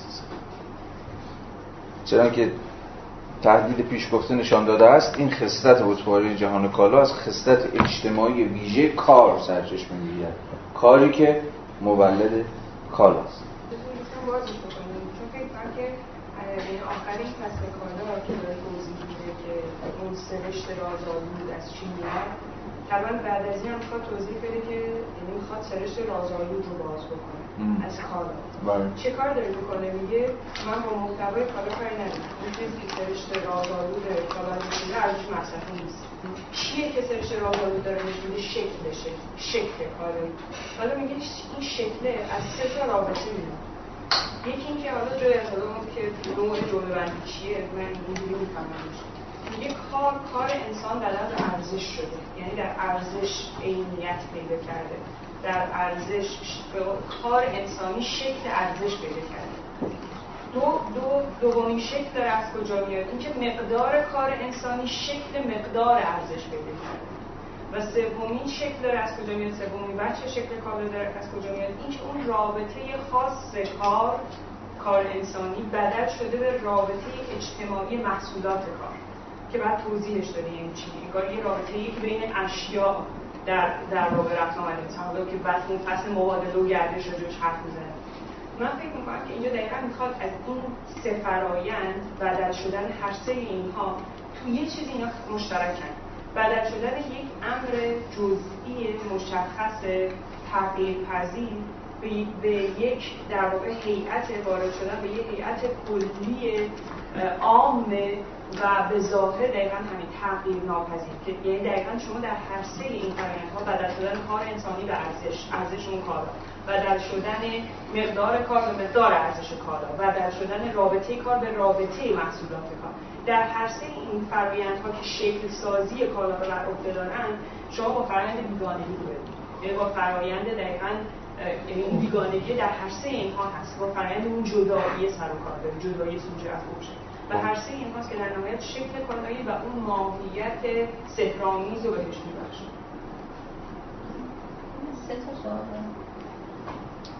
اولش اینه که به نظرم که میشه اینو اینطوری فهمید که این سه تا مورد هم ارزن هم دیگه نباشن، مورد دوم و سوم بشه تفویض داد به مورد اول.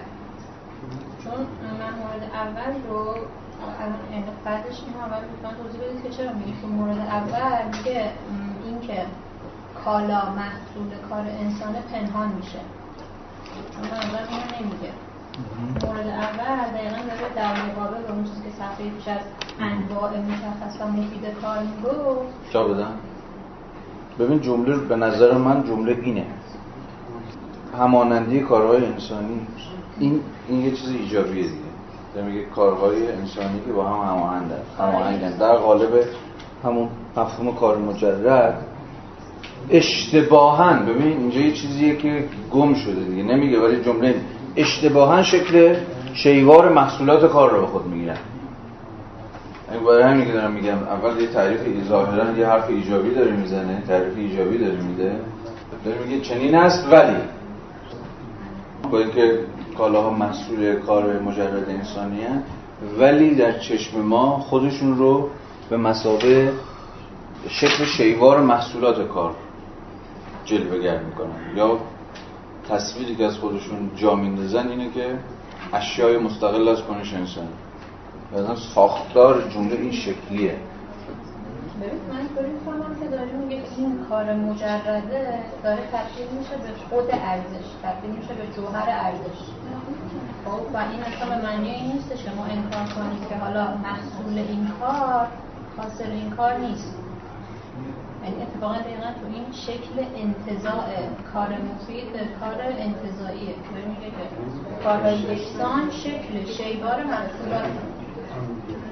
اگه ادعای من بپذیری که پاراگراف بعد کامنتیه بر پاراگراف قبلی، ببین تو پاراگراف بعد یه ذره شفافتر میگه رمز و راز شکل کالا صرفاً در این حرف نهفته است که این شکل خصلت اجتماعی کار انسان را، این همون جمله اولیه که الان خوندی، که این شکل خصلت اجتماعی کار انسان را در چشم او همچون خصلت شیوار خود این محصولات، همچون اجتماعیت یافتن ویژگی طبیعی چیزها نمایان بسازد، در صورتی که چنین نیست.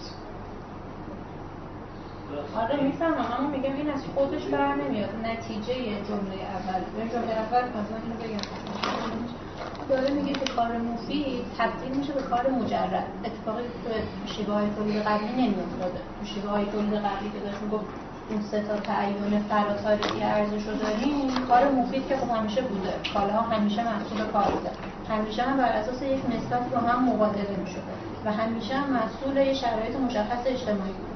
اتفاقی که اینجا داره میفته اینه، یعنی اصلی ترین چیزی که اون دو تای دیگر رو تضاد قرار میده اینی که این کار مفید و کار مشخص داره تبدیل میشه به کار مجرد. این کار مجرده داره جوهر ارزش رو و مفهوم تاریخی ارزش به سرمایه‌داری رو میسازه اینجا. خب و اون دو تا اتفاق بعدی که حالا مقدار کارها تبدیل میشن به اون چیز میشن زمان کار لازم، و دومی که مناسبات بین کالاها مناسبات بین انسان‌ها رو میسازن، نتیجه اینه که خود ارزش اینجا داره تغییر میکنه. یعنی ارزشی که از اون کار مفید یه حالت انتزاعی شده شده یه کار مجرد، این طبقاتش اینه که این دو تا اتفاق میفته. یه توضیح من رو میدم. دو تا شکلی که میگه اون شکل اول بود که تا حالا برای ما توضیح داده بود، خیلی هم واضح بود، اصلا همه سرش نمید که شکل اول دوم توضیح بده. مسئله اصلا شکل سومه که طالبان نگفته که میگه خودش هم میگه سرانجام و بعدش هم همه شده بود شکل سوم توضیح بده.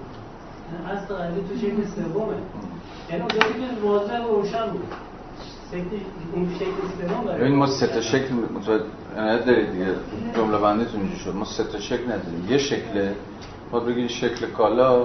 سه تا اتفاق میفته که سه تا اتفاق میفته که یه شی میشه کالا. یک دو سه. یک اینی که مسئول چیزه، مسئول کار مجرد انسانیه. دوم مسئول مقدار مشخصی از این زمان کار چیزه، زمان کار زمان کار مجرده. و سوم هم اینه که مسئول رابطه اجتماعی، مسئول سازمان اجتماعی کار. حالا اینکه دوتا را قبلا گفته بود، سومی رو الان داره میگه، چیزی تو اصل تغییر در اصل داستان نمیده. ما با یه چیز سرکار داریم، کالا، که مسئول این سه تا فرآیند، اینا به هم میرسن. این سه تا یعنی سه تا سویان، سه تا بودن از یه چیز، از کالا، کار مجرد، زمان کار مجرد، سازمان اجتماعی کار. خلاصه و خیلی فشرده‌اش بخوام بکنیم اینا در نهایت، حالا حرف این رفیق ما در نهایت پیچوتابش اینکه ببین اینا خودشون نشون نمیدن به این مونوماسیا، اینا خودشون مخفی میکنن و حواس ما نیست که اون کالا که محصول این سه تا سازوکاره، محصول این سه تا فراینده، در واقع خودش رو به یک گونه دیگری نمایش میده. سیمای یک ابژه طبیعی خارج از دسترس ما رو به خود میگیره، بت واره میشه. همه این مفهوم بت و بتوارگی اینا رو داره دقیقاً برای همین میگه دیگه، که بتوارگی کالا بتوارگی تمامیت کالاست. فقط مثلا نیست که اون رکن سومش باعث بتوارگی میشه. اینکه یک کالا چشم ما مثل یه بود، مثل یک فتیش میاد، فتیش به معنای همین بتواره میاد محصول اینه که این سه تا فرایند گم میشه این وسط مثلا. دو تا متغیر میشن، دو تا اولی. حتی حالا میگفتید شکل، میگه سه چیز شکل تازه به خود میگیرن. اصلا این کلمه شکل همه چیز رو این شکل هم دید در رسل شد، همه شکل تام، شکل نسبی، شکل کالا، در همه خود کالا هست. همه یکی میگه شکل کالا، در همه داره کالا رو توضیح میده. بله بله. ولی اینجا اون دو تا چیز اولی که چیز یا شکل اولی، این دقیقا متعین میشه تو کالا. توی کالا متعین میشه، اون به شکل ارزش متعین میشه، اونم مقدار و جوهر. ولی اون سومی متعین نمیشه، سومی یک رابطه است، رابطه رو نمیفهمیم. اسماش نیست به نظرم که آیا اون دو تا متعین میشن، این سومی تعین پذیر نیست، رابطه است. نه، اینجاست مسئلهش این نیست.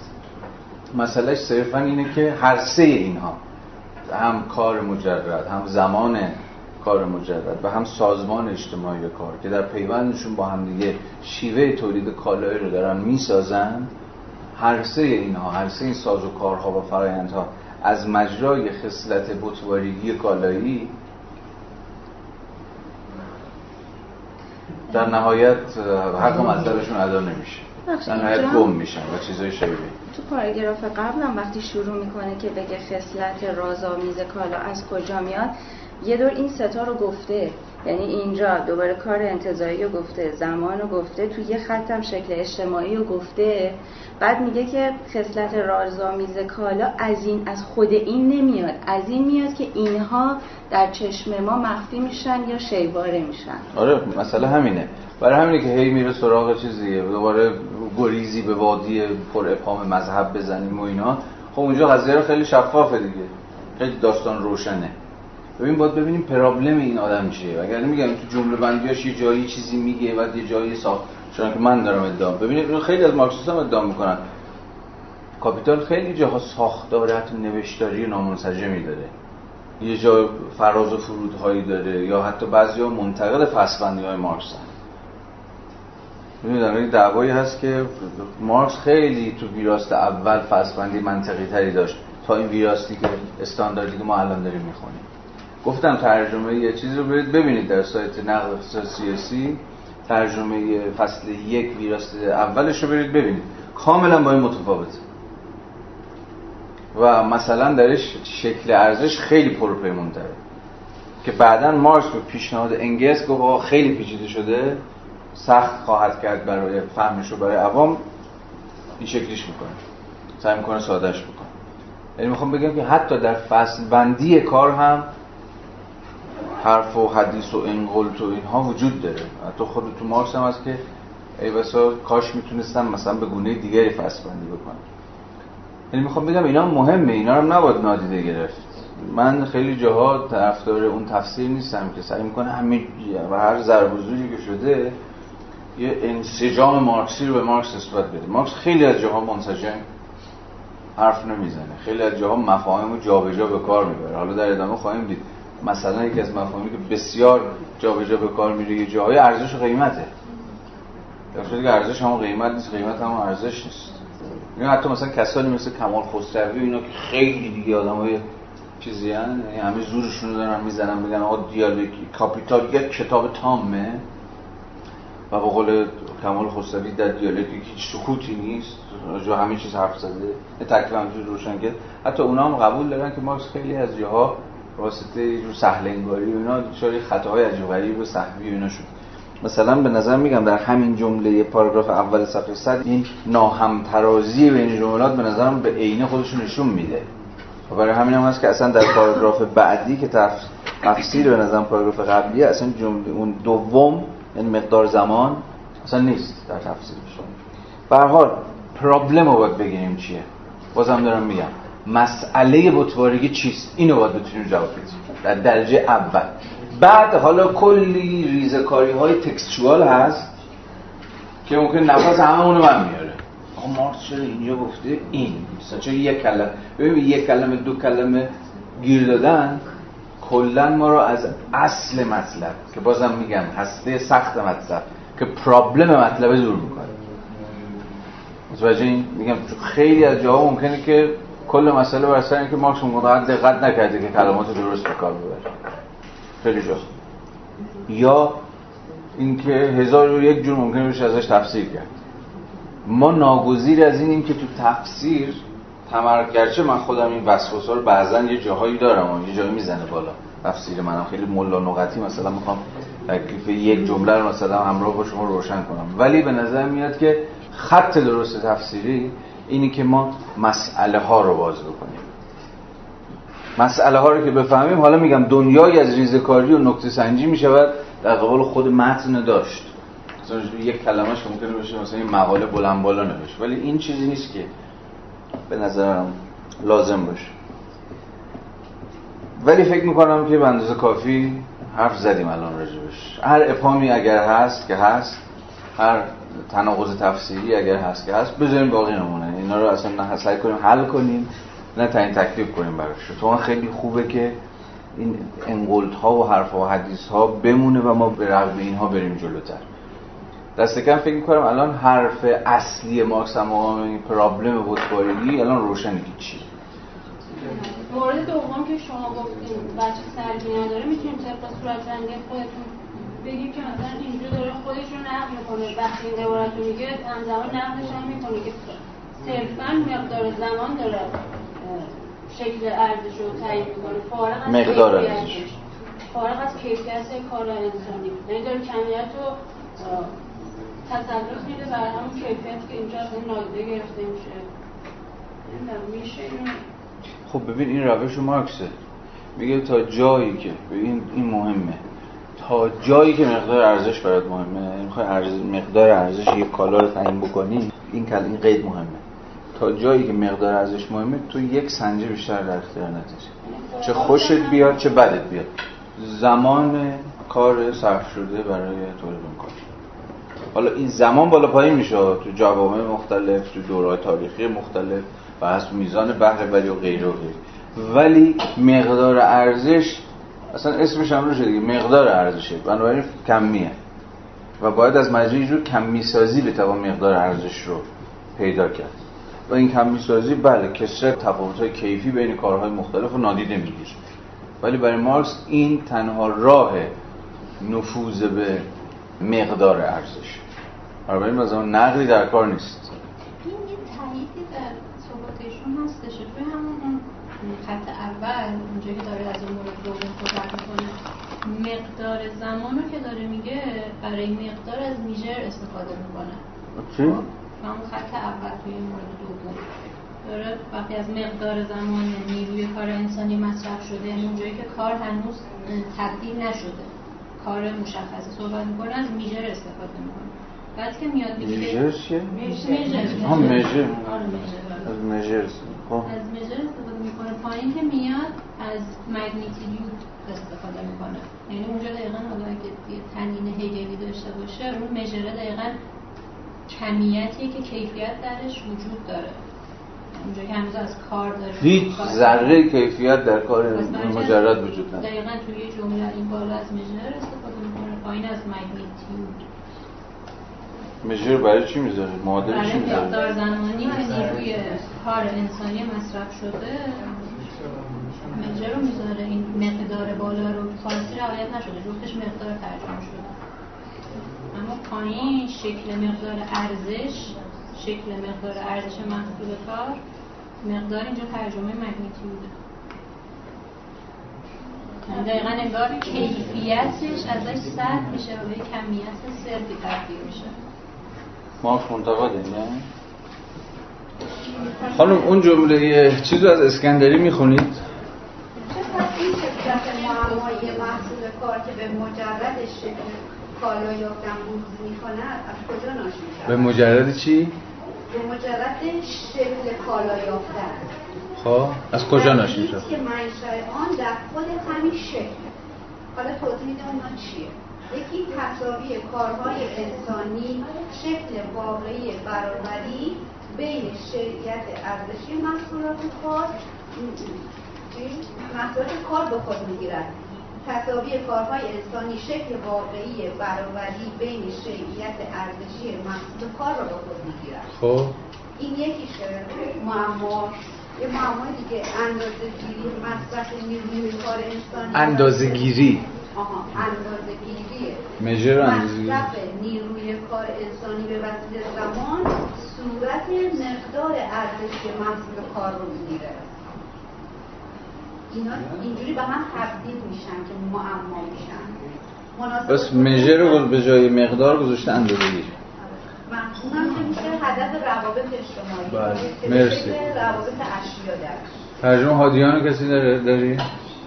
پس این ماهیت جادوی محصول کار که به محض شکل کالا به خود گرفتن این محصول و زیور میرسد از کجا ناشی میشود؟ پیداست که از خود میشه. به این ترتیب که با کالا شدن محصول کار اولا یکسان بودن تمامی انواع کار انسانی از این طریق که محصولات آنها همه به یکسان ارزشند و ارزش بودن آنها به ارزش بودن آنها به یکسان خصلت عینی دارد شکل فیزیکی به خود میگیرد. ثانیاً مقدار مصرف قوه کار انسانی که بر حسب اینا مقدار گذاشت. یه بار دیگه بلند بلند بلند اینو بلند. ثانیاً مقدار مصرف قوه کار انسانی که بر حسب طول مدت آن سنجیده می‌شود شکل مقدار ارزش محصولات را و به بالاخره سال روابط. اوکی اوکی. ترجمه چیزش هم مقدار مقدار میشه مقدار دیگه به نظرم اصلاً موجود نیست. هیچ کدومش تفاوت عمده‌ای با هم دیگه نداره. چه مقدار بذاریم، چه اندازه‌گیری بذاریم، چه میجر رو حتی مثلا سنجه یا معیار هم حتی ترجمه بکنیم، دخلی تو اصل داستان ایجاد نمی‌کنه، مگر اینکه کاری که تو می‌خواستی بکنی رو ببری توی یه ترمینولوژی هگلی، مثلا جایی که هگل از میجر حرف می‌زنه چی مد نظرشه، بعد بگی که میجر با مگنیتود مثلا یه تفاوت‌های بارزی دارن که من واقعا فکر نمی‌کنم مارکس می‌خواسته اینو منتقل بکنه. نمیدونم. بذاریم بمون. خب ادامه بدیم. صد و یک پاراگراف دو. نخست از طریق مبادله است که محصولات کار به مسابه ارزش عینیتی اجتماعی و یکسان می‌یابند که از شیعیت محسوس و متنوع آنها به مسابه شیء مفید متفاوت است. خب همین جمله اول یه تمایزی داره میذاره بین عینیت اجتماعی و شیعیت طبیعی یا شیعیت محسوس، نه؟ داره میگه ببین داره از یک کلمه عجیبی داره استفاده میکنه که به نظر میاد بسیار پا میده به تفسیرهای پدیدارشناختی.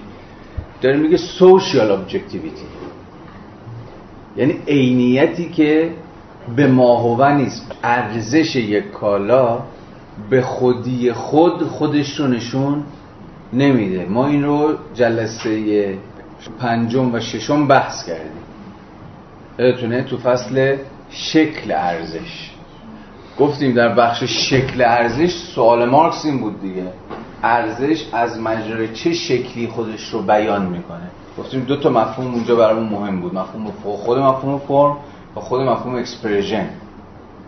ارزش مکنونه، پنهانه در کالا، یه جایی در یه نقطه‌ای ولی خودش رو آشکار میکنه. واجد چیه ارزش؟ عینیت شبهوار، دوباره اون ترم که گیر کردیم توش دیگه، گیر که نه گیر دادیم به این مفهوم، این چطور عینیت میتونه شبهوار باشه. از بخش شکل ارزش به بعد دیگه فهمیدیم منظور مارکس چیه.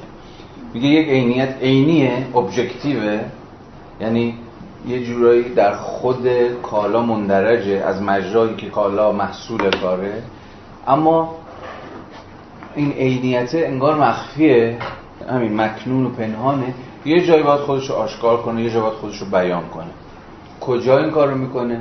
پین مبادله، یعنی جایی که وارد یه رابطه میشه. به تفصیل جلسه پنج و جلسه شش راجع به رابطه ارزشی حرف زدیم. اصلا مبادله رو شما مثلا رابطه ارزشی بفهمید، یا به تعبیری رابطه بین هم ارزها بفهمید، هم ارزش‌ها بفهمید.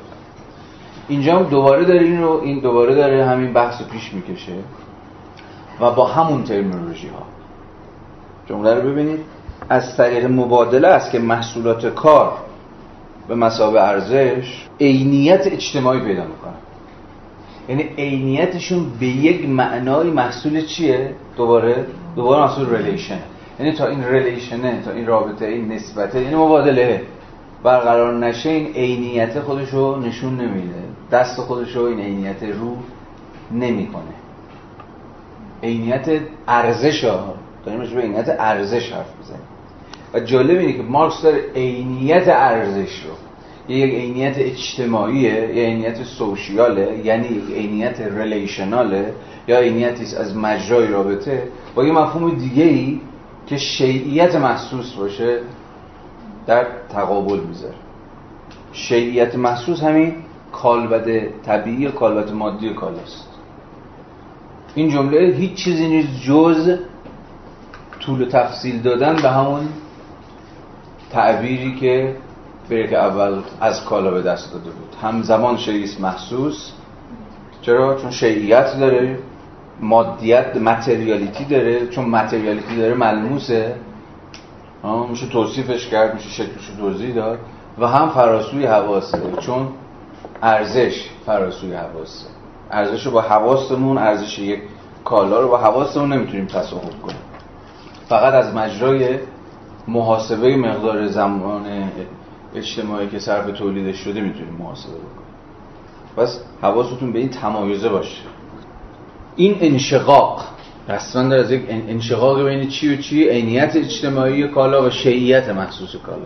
این انشقاق محصول کار به شیء مفید، یعنی شیعیت محسوس، یعنی ارزش مصرف، و شیء واجد ارزش، که این ارزش چنان که دیگه باید تو ذهنمون حک شده باشه، فقط در یک رابطه اجتماعی دست خودش رو رو میکنه و عینیت پیدا میکنه، عملا هنگامی فعلیت مییابد که مبادله پیشاپیش از چنان گسترش و اهمیتی برخوردار شده است که اشیاء مفید با هدف مبادله تولید میشه، یعنی جامعه سرمایه‌داری، یا به تعبیر شیوه تولید کالایی یا فرماسیون اجتماعی که شیوه تولید کالایی درش دست بالا رو پیدا کرده. اگر یه نفر از شما بپرسه شیوه تولید کالایی چیست، دیگه میتونید توضیحش بدید. شیوهی که یا سازوکاری که کالا پیشاپیش محض مبادله، یعنی محض اینکه واجد ارزشه، تولید میشه، نه برای اینکه ارزش مصرفی داره. اما بلافاصله میتونید اشاره کنید که شیئی که واجد ارزش مصرفی نباشه، یعنی هیچ ارزش مصرف نداشته باشه، حتی اگه محصول کار انسانی هم باشه، در نهایت فاقد ارزش مبادله خواهد، یعنی کاملا در نهایت به هم دیگه همبستن. یاد کدوم بخش میفتی؟ این جمله آخری که گفتم در انتهای بخش اول فصل اول، پاراگراف آخر صفحه هفته دارم میخونم، دو خط آخر. هیچ چیز نمیتواند بدون آنکه شیء مفیدی باشد، یعنی بدونی که ارزش مصرف داشته باشه، ارزش داشته باشه. یعنی این دو تا جمله رو باید بتونید در نسبت با هم توضیح بدید. شیوه تولید کالایی شیوه تولیدیه که کالاها از همون آغاز محض مبادله تولید میشن، اما بلافاصله با جمله بعدی مارکس هم پشتبندش اضافه کنید که شیئی که مفید نباشه، ارزش مصرفی نداشته باشه، یعنی به درد کسی نخوره، چون تولید کنه برای تو بازار، سادهش کنیم دیگه، خریداری براش وجود نداشته باشه، به قول مارکس نمیتواند ارزش داشته باشه، حتی اگه مسئول کار انسانی باشه. مفید بودن نه شرط لازم کافی نیست. کافی چیزی که لازم نیست، کافی برای چی؟ شرط لازم برای شرط کافی برای که کالا بشه. دو تا شرط میشه، مثلا اینکه لازم کدومش لازم کافی، احتمالاً بشه این کارو کرد. احتمالاً بشه. اصلا تولیدش نمی‌کنه، چون می‌دونه مبادله اتفاق می‌افته. ببینید همبستن با هم دیگه. متوجه این تنش درون این دوتا جمله هستید دیگه؟ در جامعه سرمایه‌داری کالاها تولید میشن محض مبادله، یعنی محض اینکه واجد ارزشی ان که میتوان ارزش اونها رو با ارزش کالاهای دیگه به میانجی پول مبادله کرد. اما این رو هم میدونیم هیچ کالایی که ارزش مصرفی نداشته باشه، یعنی مفید نباشه، یعنی ساده ساده ساده خریداری براش در بازار وجود نداشته باشه، نمیتونه ارزش داشته باشه. این ما رو برمیگردونه به یکی از مهمترین تنش‌ها درون کل سنت مارکسیستی نظریه ارزش.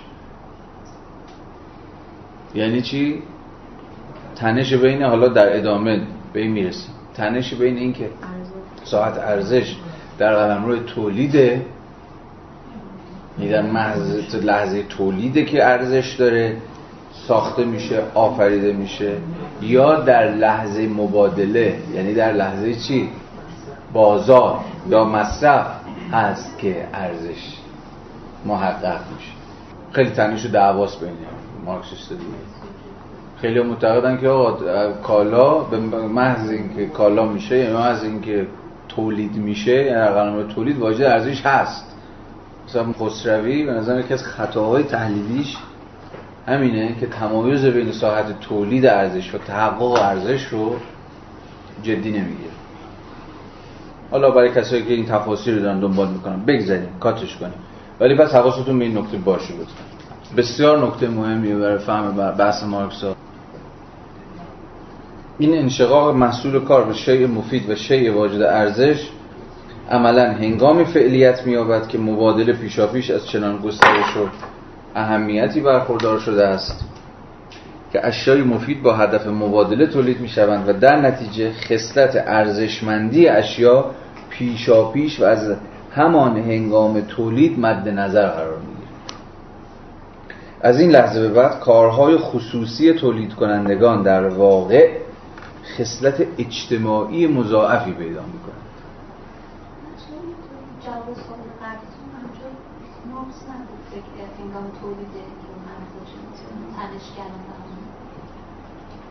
کجا؟ هم که پیشاپیش از همه هنگام تولید مد نظر قرار می‌گیرد.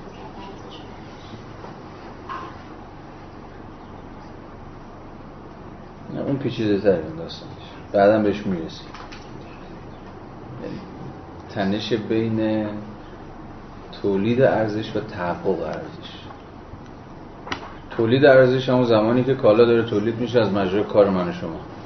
اما صحبت سر اینه که آیا در همون لحظه تولید ارزش هم داره خلق میشه یا نه؟ ارزش تازه زمانی که مبادله میشه فعلیت پیدا میکنه، تا قبل از اون. مثلا تفسیر هاروی اینه دیگه. هاروی مهمترین مفسریه که تمایزی بین قلمرو تولید ارزش و تحقق ارزش میذاره. یعنی مثلا تمایزی میذاره بین عرصه کارخانه و عرصه بازار. میگه مثلا در کارخانه اون قلمرو تولید ارزش تولید میشه، ولی تولید ارزش لزوما مترادف با تحقق ارزش نیست. تازه زمانی که مبادله میشه، مثلا میره در بازار فروخته میشه، که ارزش تحقق پیدا میکنه، فعلیت پیدا میکنه. بنابراین هاروی تمایزی میذاره بین ارزش نهفته یا به قول خودش ارزش بالقوه که در لحظه تولید اتفاق میفته و ارزش بالفعل که در لحظه، یا ارزش تحقق یافته که در لحظه مصرف در بازار از خلال مبادله، که خب به قدرت پولی من و شما برمیگردن ما مصرف کنندگان. این خیلی بحث جدی و خرکیه، بذارید بهش میرسه، خود مارکس مطرحش میکنه از فصل دو به بعد. ولی الان فقط دستگرمی آماده باشید که ما با این مفاهیم هم سرکار خواهیم داشت در ادامه. از یک سو آنها باید همچون نوعی کار مفید معین نیاز اجتماعی معینی را برآورده کنند، کالاها، و به این ترتیب به مثابه حلقه ای از کل کار اجتماعی و عضوی از نظام خطبوی تقسیم اجتماعی کار اعتبار یابند. و از سوی دیگر این کار تنها زمانی میتواند نیازهای چند جانبه خود تولید کنندگان را برآورده کند که همه انواع کارهای خاص و مفید با یکدیگر مبادله پذیر، یعنی همپایه باشند. یعنی همه کالاها به رغم اینکه محصول کارهای متفاوتی اند، یک کار مشترکی هم توشون باشه، یک جور کار مشترکی هم یا کار یکسانی هم توشون باشه، این همون کار مجرد. برابری به معنای تام میان انواع متفاوت کار تنها میتواند نتیجه تجرید از نابرابری‌های واقعی آنها باشد، یعنی نتیجه تحویل آنها به خصلت مشترکشان، به خصلتی که آنها را به مثابه صرف کردن نیروی کار انسانی به مثابه کار انسانی بی هر گونه تشخصی دارند. اینجا داره چی حرف میزنه؟ کار مجرد، یا به تعبیر نیچه‌ای، نیچه خیلی روح نیچه از نیچه بعدش اومد، ولی خب برابرسازی چیزهای نابرابر.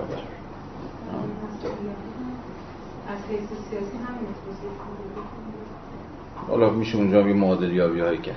نیچه کجا از برابرسازی میگه؟ چی برابرسازی میکنه چیزهای نابرابر رو؟ کانسپت. و هر کانسپت هم مسئول انتزاع، مسئول تجریده دیگه. برای اینکه شما مفهوم کانسپت انسان رو بسازید باید چیکار کنید؟ برابرسازی چیزهای نابرابر کنید دیگه. چیزهای نابرابر چی هستن؟ همین انسان‌های واقعی و انضمامی که هیچ کی باشی برابر نیست. تا دلتون بخواد اینجا پر تعیین‌هاییه که ما رو از هم جدا میکنه، از جنسیتمون، طبقه‌مون، نژادمون، زبانمون و غیره و غیره و غیره. اما مفهوم نمیتونه ساخته بشه در مقام یه امر کلی مگر از مجرای انتزاع، تجرید از همین تعیین‌های انضمامی که ما رو تبدیل به این انسان یا آن انسان میکنه. مفهوم کلی انسان که قراره همه ما توش برابر باشیم با هم دیگه، خودش مسئول نادیده گرفتن نابرابری هاست. برای همینه که نیچه اخلاق مهم میزنه، می در هر کانسپتی خشونت هست. چرا خشونت کجا میگه؟ هم نادیده گرفتن نابرابری ها، تمایز ها و تفاوت ها. چون شما خواهید مفهوم کلی بسازید، انسان بسازید، مجبورید که سرکوب بکنید، مخفی بکنید، نادیده بگیرید تمایز ها رو، یا به قول خودش نابرابری ها. نابرابری رو اینجا معنی بد کلمه نفهمید دیگه، اتقام مسابقه تکینگی ها بفهمید، سینگولاریتی ها بفهمید، تفاوت ها و تمایز ها بفهمید. به این معنا داره میگه که اینجا ما باید، مارکس هم دقیقا داره از برابرسازی چیزهای نابرابر حرف میزنه در کسوت مفهوم کار مجرد یا کار انتزاعی. میگه دقیقا این اتفاق میفته در کدام شیوه؟ در شیوه تولید کالایی که انواع، در واقع انواع متفاوت کار داره با هم مبادله میشه. کار یک بنا و کار یک جوشکار داره واره، البته به میانجی پول داره اتفاق میفته.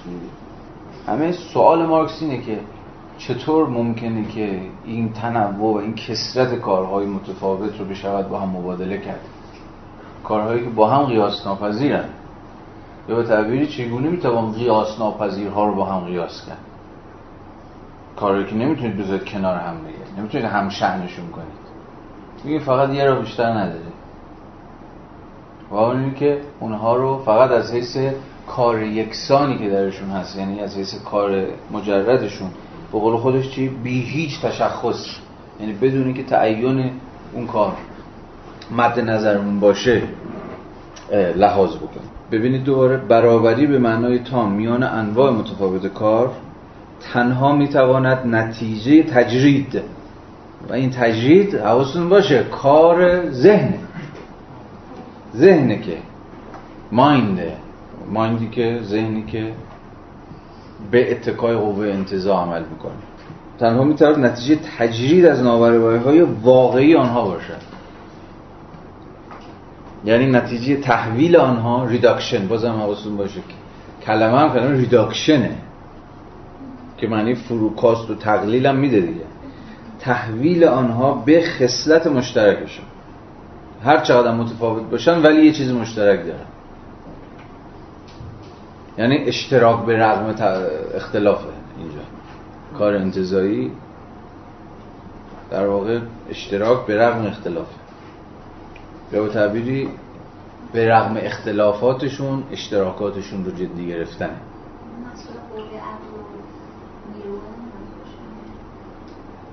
چی مسئول عقل و نیروی؟ نیروی کار انسانی، نیروی بدنی یا نیروی ذهنی. گفتی به صفحه پیش مسئول همه این است، حاصل به کار گرفتن مغز، اعصاب، عضلات، اندام‌های حسی انسان. صفحه نود و نه. خب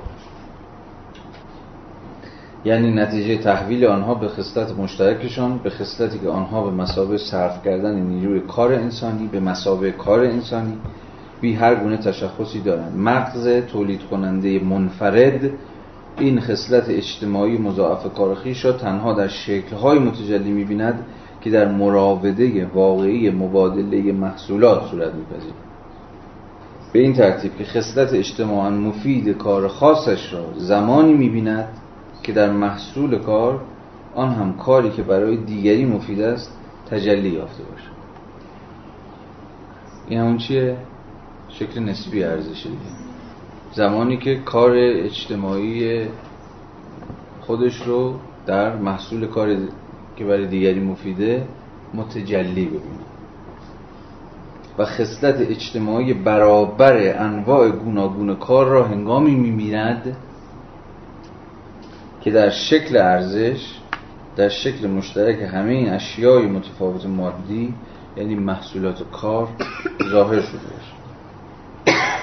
بنابراین اگر انسان‌ها محصولات و کار خود را به عنوان ارزش با یکدیگر در ارتباط قرار می‌دهند، به این دلیل نیست که آنها، یعنی انسان‌ها، این اشیا را صرفاً پوسته مادی کار همسان انسانی تلقی می‌کنند. برعکس، انسان‌ها در جریان مبادله محصولات کار خود، آنها را به منزله ارزش با یکدیگر یکسان می‌گیرند و تازه از این طریق است که کارهای خاص و متفاوت تولید کننده این محصولات به مسابقه کار انسانی همسان و برابر رو در روی یکدیگر قرار می‌گیرند. میگه انسان‌ها این مبادله اول به این نتیجه نمیرسن که، یا اول متقاعد نمیشن که محصول کالا کالاهایی که دارن با هم دیگه مبادله میکنن، چون محصول یک کار یکسانه، محصول کار مجرده، پس خب حالا بیایم اینا رو با هم دیگه مبادله کنیم.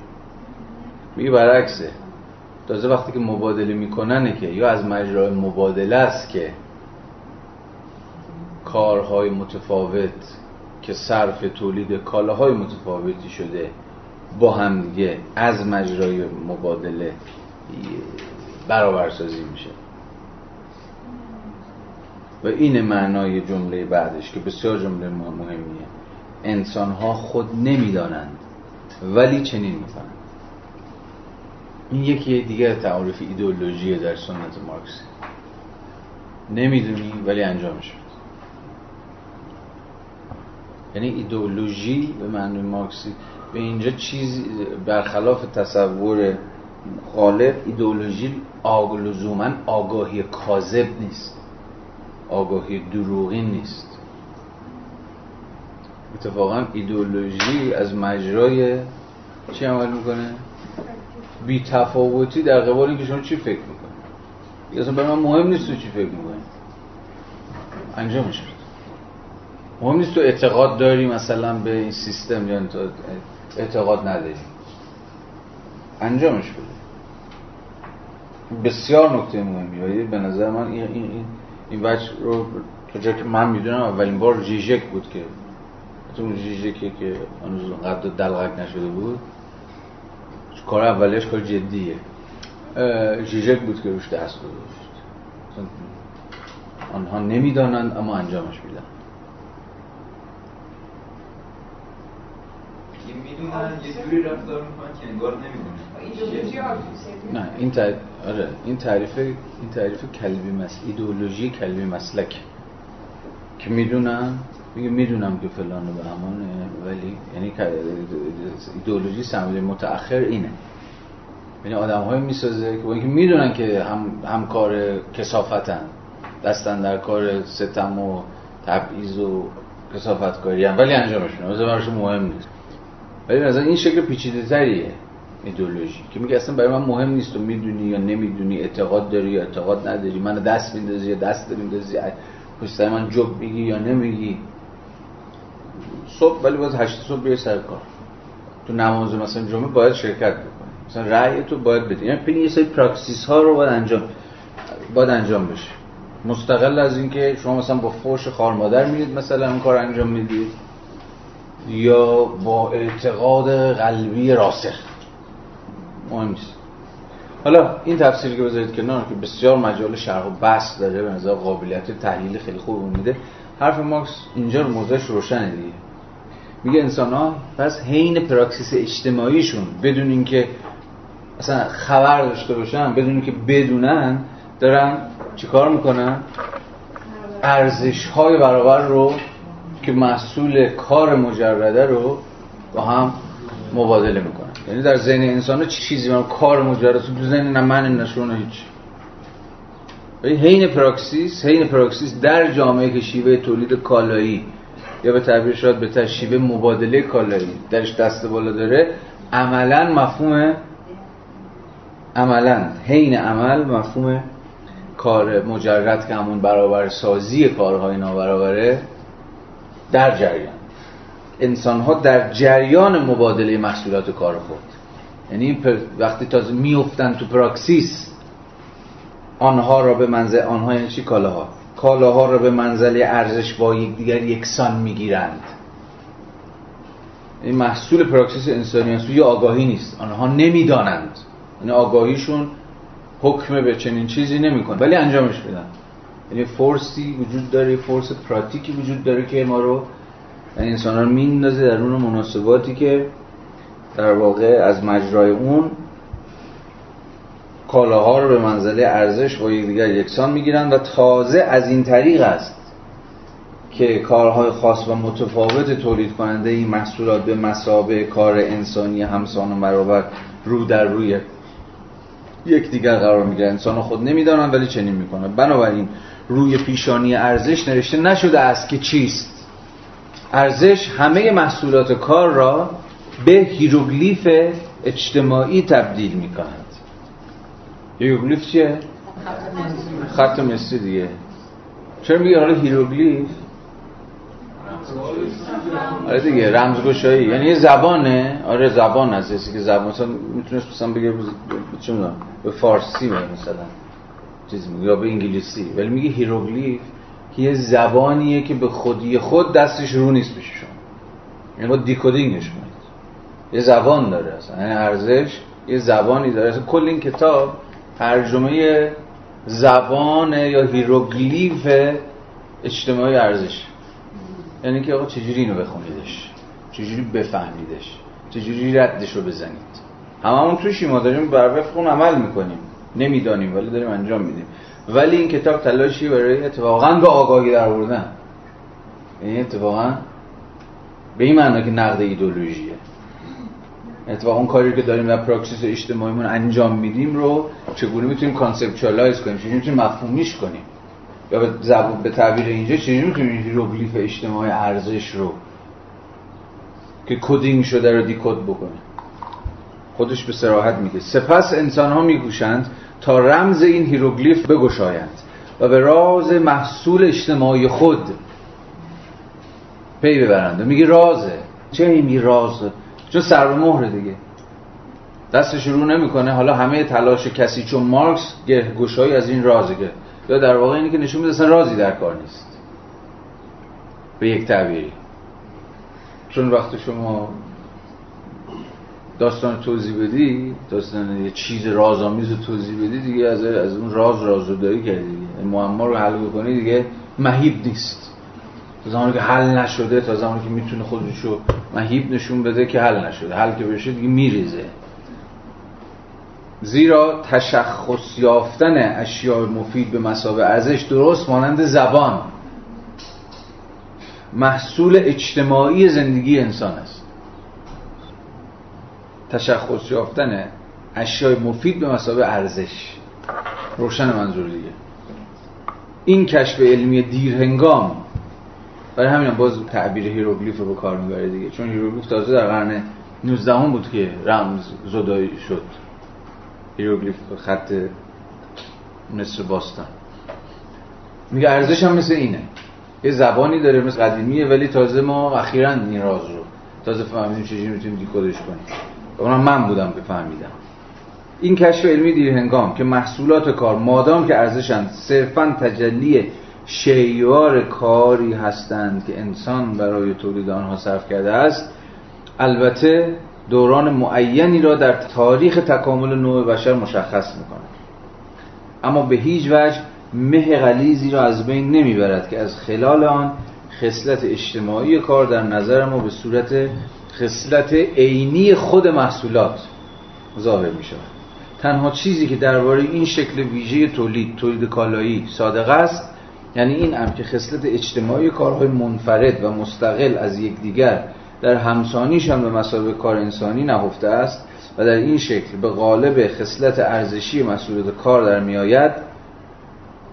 از دیدگاه انسان‌هایی که در تولید کالای اسیرند چه پیش و چه پس از آن کشف علمیات شده معتبر و قطعی به نظر می‌رسد. همانطور که تجزیه علمی هوا و عناصر شیمیایی سازنده آن مانع از آن نشد که تصور شکل هوا به مساوی شکل اجسام طبیعی در نظر آدمیان کماکان باقی بماند. یادتونه گفته بود که نیروی مادی رو میتوان با نیروی مادی دگرگون کرد.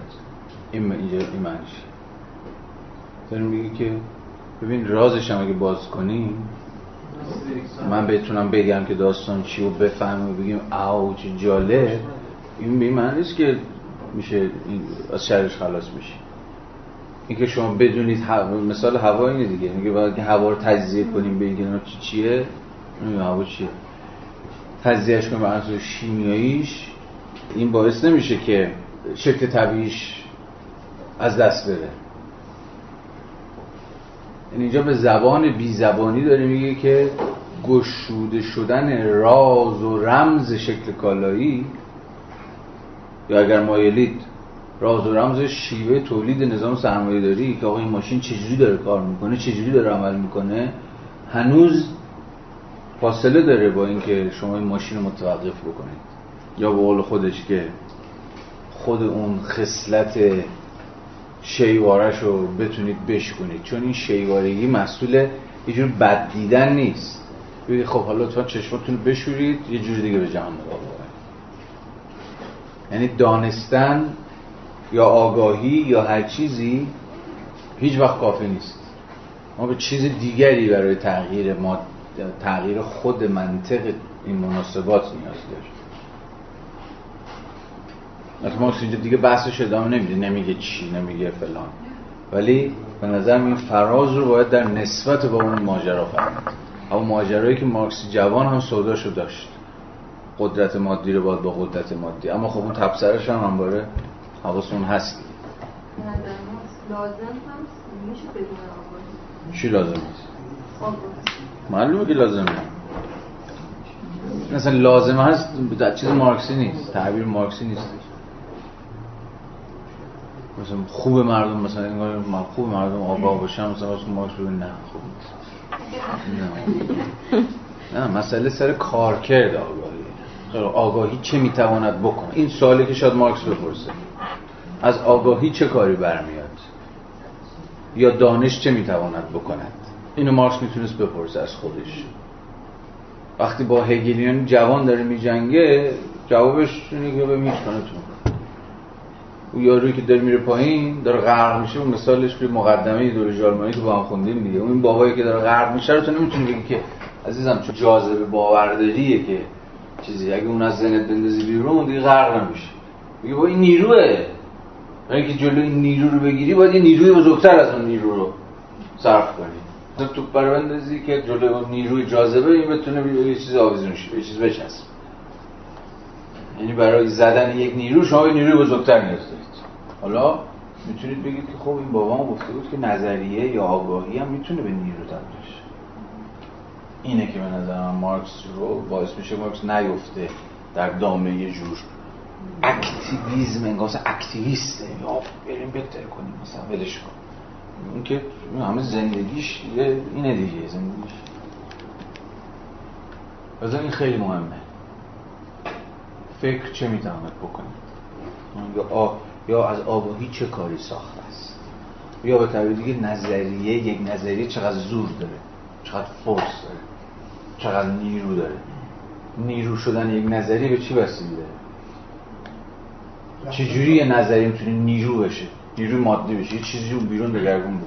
چجوری بماند؟ این فقط به عنوان سوال تو ذهنتون باشه. بگذارید بگذارید دیر شد. صد و سه پاراگراف دو. تأمل درباره شکل‌های زندگی انسان و بنابراین تحلیل علمی این شکل‌ها اساساً مسیر وارونه حرکت واقعی این شکل‌ها را طی می‌کند. تأملی است پس از وقوع که بنابراین با در اختیار داشتن نتایج حاضر و آماده فرایند تکامل آغاز می شود. روشنه. شکل‌هایی که مهر کالا بر محصولات کار می‌زنند و بنابراین پیش شرط گردش کالایی‌اند، پیشاپیش از ثبات شکل‌های طبیعی زندگی اجتماعی برخوردارند.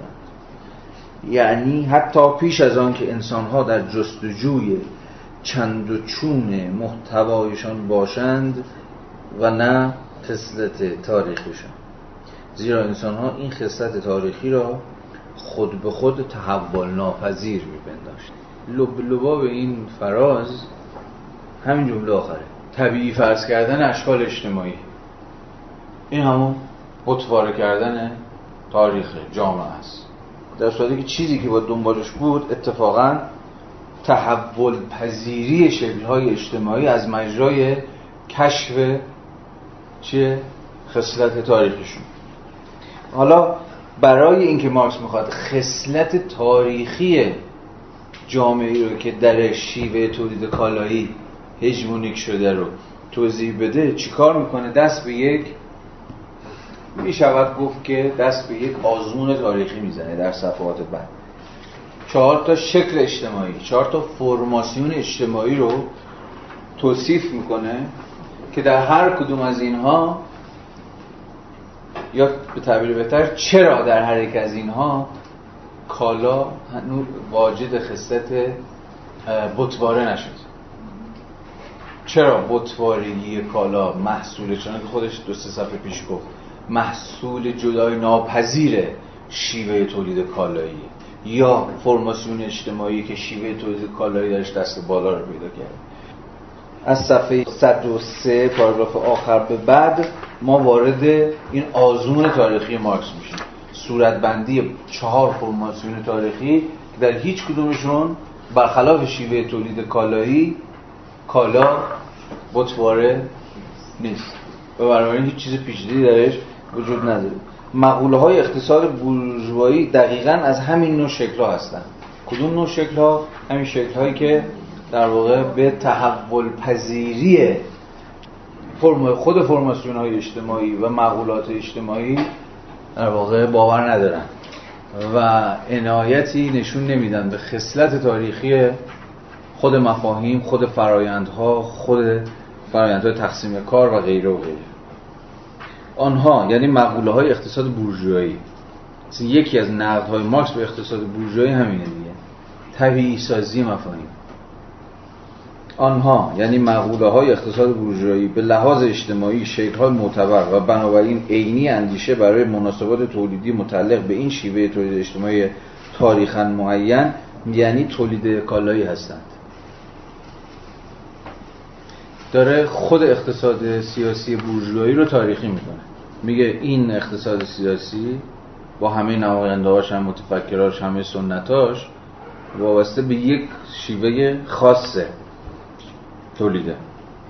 آنها به لحاظ اجتماعی شکل‌های معتبر و بنابراین عینی اندیشه برای مناسبات تولیدی متعلق به این شیوه تولید اجتماعی تاریخاً معین، یعنی تولید کالایی هستند. یعنی باز اینجا داره یه جور چیز میگه دیگه، به تعبیری جامعه شناسی مفهوم، مفاهیم و مقولات اقتصاد سیاسی بورژوایی متناسبن با شیوه تولید بورژوایی و به معنی خودشون تاریخی هم، ولی اینو کتمان میکنه. حتما یاد چی میافتید اینجا؟ اینجا باز مناقشات بر سر خود علم بودن دیگه. میبینید مارکس چه تنش عجیبی داره با خود مفهوم علم، یعنی داره اقتصاد سیاسی بورژوایی مثلا ساینس و ساینس بی‌طرف یا مثلا واقعیت آنچنان که هست داره تفسیر میکنه، داره میزنه. بنابراین شما ما رو پرتاب میکنه به کدوم فرازی که قبلا خوندیم؟ مقدمه ویراست دو. مقدمه ویراست دو درش ما اصلا با صورتبندی مارکس از جنگ‌های علم مواجه میشیم. علم برای مارکس قلمرو جنگه، قلمرو بی‌طرفانه نیست. من دیگه نمیخوام تکرار کنم، برگردید بهش ببینید، اینا مهمه آقا. بنابراین آنگاه که به شکل تولیدی دیگری گریز بزنیم و گذار کنیم کل رمز و راز جهان کالا، همه یه سحر و جادویی که محصولات کار در دوران تولید کالایی را در حال مهالود خیش پیچانده است ناپدید خواهد شد. برای همینی که میگه خب حالا بیایید اقتصاد مبتنی بر تولید کالایی رو یه لحظه بذاریم کنار، یه چیز دیگه فکر کنیم، به قول خودش چی میگه، به شکل تولیدی دیگری گریز بزنیم، بریم اونجا میبینید که این مفاهیم اقتصاد سیاسی بورژوایی دیگه کار نمیکنه. یک، میره تو یه جور وضع طبیعی، میره تو یه جور وضع جامعه بدوی، همین رابینسون کروزوه. رابینسون کروزوه مثلا چی؟ انسان طبیعی دیگه، انسان منفرد طبیعی. از اونجا که اقتصاد سیاسی رابینسون بازی را دوست دارد، ابتدا سری به رابینسون در جزیرهش بزنیم. اگرچه او بنا به عادت آبا اجدادیش آدم قانعی است، اما نیازهایی دارد که باید آنها را برآورده کند و بنابراین باید دست به کارهای مفید بزند، باید ابزار بسازد، اساسیه درست کند، لامه‌ها رو یه چیز شبیه شطور مثل اینکه لامه‌ها رو اهلی کند، ماهی صید کند و شکار برود و غیره و غیره. در اینجا از نیایش او با وجود تنوع فعالیت‌های تولیدیش به خوبی می‌داند که این اعمال فقط شکل‌های گوناگون فعالیت خود رابینسون و بنابراین تنها شیوه‌های گوناگونی از کار انسانی هستند. خود ضرورت او را وادار می‌کند تا اوقاتش را با دقت میان فعالیت‌های متفاوت خیش تقسیم کند. میزان زمانی که فعالیت معینی در میان کل فعالیت‌های او به خود اختصاص می‌دهد به میزان مشکلاتی بستگی دارد که برای رسیدن به اثری مطلوب باید بر آنها چیره شود. دوست ما رابینسون این موضوع را به تجربه در می‌یابد و با ساعت، دفتر، قلم، جوهر و جوهری که از کشتی غرق شده نجات داده، خیلی زود و مانند یک انگلیسی درست حسابی شروع به ثبت وضع خیش می‌کند. سیاهی او شامل صورت اشیاء مفیدی است که در اختیار دارد، همچنین شامل شیوه‌های گوناگون کاری که برای تولید آنها لازم است. و سرانجام زمان کاری که او باید برای تولید کمیت‌های مشخصی از این محصولات به طور میانگین صرف کند. تمام روابط بین رابینسون و این اشیاء که ثروت خداآفریده او را تشکیل می‌دهند به قدری ساده و روشنند که حتی آقای ما کیو بذاریم؟ خیرنژاد بذاریم؟ چون بگه ما انگلس تو ویراسته چهارم اسم این یارو رو برداشت اسم یکی دیگر گذاشت. این نشون میده که میشه متناسب با وضعیت تاریخی آدمای متفاوتی را جا بود. اگه هر کی میخواد خودتون بذارید. حتی یارو هم میتواند آنها را بدون تأملات عالمانه ویژه درک کند و با این همه این روابط شامل تمام تعیینات اصلی ارزش‌اند. یهو یه جمله عجیب، انسان منفرد طبیعی هم رابینسون کروزو، ما هم فعالیتاش وجود همه تعیین‌های ارزشه. یعنی در جایی که مبادله‌ای در کار نیست، یه انسانی که خودش نیازهای خودش رو به حکم ضرورت داره تأمین میکنه، ولی به حکم این که به هر حال درگیر کار مقدار کار مشخصی رو داره صرف میکنه و چیزای شبیه به این، کارش همه تعیینات اصلی ارزش رو داره. همه تعیینات اصلی ارزش رو داره. اون سه تا سازمان اجتماعی ما، این رابینسون ما در جزیره تنهای خودش، حتی بعد از اینکه سرکلیم یارو پیدا شد، چی به اسم شنبه؟ جمعه.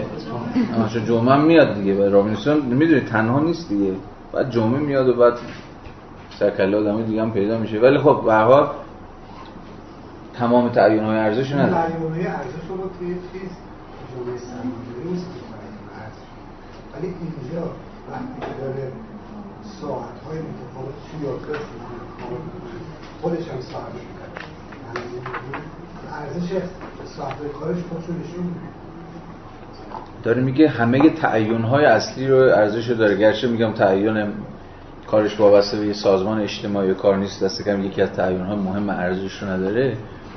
میتونیم اون تفکیک بین تولید و تحقق ارزش رو بکشیم وسط.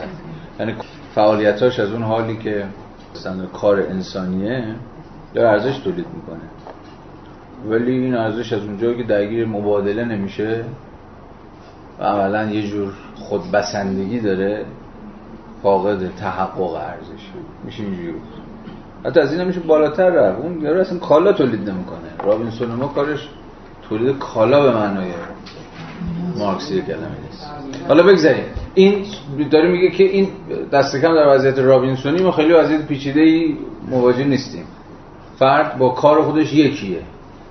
حالا دومیش دومین آزمون تاریخیمون، اکنون جزیره تابناک رابینسون رو ترک میکنیم و به اروپای تیروتار صداهای میانه میرویم. در اینجا به جای انسانی مستقل همه را وابسته به هم میابیم. یعنی سازمان اجتماعی کار در دست کم شکل خاصی از سازمان اجتماعی کار در اروپای قرون وسطی، یعنی در عصر فئودالیسم، همه را وابسته به هم میابیم. صرف و ارباب، خراجده و خراجستان، روحانیون و عوام. وابستگی شخصی، چیزی که تو وضعیت رابینسون نبود. رابینسون بهش که وابسته بود جز به خودش. وابستگی شخصی به همان میزان که خصوصیت مناسبات اجتماعی تولید مادی است، مشخص کننده سپهرهای زندگی که برای مناسبات اسوارند نیز هست. اما دقیقاً به این دلیل که مناسبات وابستگی‌های شخصی شالوده جامعه را می‌سازند، شالوده جامعه چیه؟ وابستگی خود به هم. نیازی نیست که کار و محصولات آن پیکری خیالی و متمایز از واقعیت خیش بیابند. یعنی میگه در وضعیت شیوه تولید به همین به اصطلاح فئودالیستی قرون وسطایی هم هنوز کار و محصولات آن یه پیکری خیالی و متمایز و اینجور چیزا پیدا نکردن. آنها به شکل خدمات جنسی و پرداخت‌های جنسی وارد سازوکار جامعه میشوند. در اینجا شکل طبیعی کار یعنی خاص بودن آن و نه همانند جامعه متکی و شیوه تولید کالای عام بودن آن شکل بیواسطه اجتماعی کار است. یعنی کار انضمامی، یعنی هنوز در جامعه انز... یعنی چیزی کار هنوز کار انضمامی غلبه داره. برای همین که اون جامعه جامعه استادکارانه، یعنی کسانی که در نوع کار خاص خودشون در منتهای درجه خبرگی و تبحر و مهارت و غیره و غیره و اصلا بر حسب کیفیت متفاوت و خاص و متمایز و کارشونه که تعریف میشه. بیگاری درست همانند کاری که کالاها را تولید میکند میتواند بر مبنای زمان کار اندازه‌گیری شود، اما هر صرفی میداند که هر کاری که در خدمت ارباب خویش انجام میدهد مقدار معینی از نیروی کار شخصی اوست که صرف میشود. عشریه‌ای که به کشیش داده میشود آشکارتر از دعای خیر کشیش است. بنابراین داوری ما درباره صورتک‌هایی که انسان‌ها اینجا در مراوده با یکدیگر بر چشم میزنند هر چه می‌خواهد باشد. مناسبات اجتماعی اشخاص در جریان کار همچون مناسبات شخصی خودشان پدیدار می‌شود و به لباس مبدل مناسبات اجتماعی اشیا، یعنی همانا محصولات کار، در نمی‌آید. یعنی هنوز شکافی ایجاد نشده بین یه فرد، بین انضمامیت یک فرد و کارش و موقعیت عام کلی و انتزاعیش. هر فرد خودشه و با کار انضمامی خودش یکیه. سومی، برای مشاهده کار مشترک یعنی کار بیواسطه همبسته نیازی نیست به شکل خودپویی از کار برگردیم که در آستانه تاریخ تمامی ملل متمدن میابیم. منظورش ایجو کمونیسم اولی است. نمونه بسیار نزدیکتر را میتوان در صنعت روستایی و پدرسالار خانواده دهقانی یافت که گندم، دام، نخ، پارچه و لباس را برای مصرف خویش تولید می‌کنند. این چیزهای متنوع برای این خانواده در حکم محصولات متنوع کار خانوادگیشان هستند، اما در رابطه متقابل با یکدیگر کالا نیستند. در چه حرف میزنه؟ کار مشترک بیواسطه همبسته، اصلا در شکل فرماسیون اجتماعی که هنوز تمایزی بین خانه و کارگاه یا خانه و بنگاه ایجاد نشده. یعنی ما با چیزی سر کار داریم برای کار خانگی. این دوتا هم یکی هن. این دوتا نهاد خانه و بنگاه و خانه و محل کار یکی هن. خانواده هر چی که تولید بکنه به شکل بیواسطه‌ای مصرف میکنه. انواع متفاوت کاری که این محصولات را تولید میکنه، شخم‌زنی، دامداری، ریسندگی، بافندگی، خیاطی، در شکل طبیعی خود کارکردهای اجتماعی هستند، زیرا خود از زمره کارکردهای خانواده به شمار میآیند و خانواده نیز مانند تولید کالایی تقسیم کار خودپو و مخصوص به خود را دارد. تقسیم کار درون خانواده، پس تقسیم کار در حد تقسیم کار درون نهاد خانواده است و زمان کار صرف شده توسط اعضای خانواده بنا به تفاوت‌های جنسی و سنی و نیز تغییرات فصلی شرایط کار تنظیم می شود. این امر که صرف نیروهای کار فردی بر مبنای طول مدت کار سنجیده می شود در اینجا بنا به ماهیت خود چون تعین اجتماعی کار ظاهر می شود، زیرا نیروهای کار فردی بنا به ماهیت خود فقط به منزله اندامهای نیروهای کار مشترک خانواده عمل می کنه. چهار، از معدود جاهایی که مارکس جامعه آینده رو داره تخیل میکنه. تا, تا این, این سه تا فرم‌های پیش از سرمایه‌داری بودن.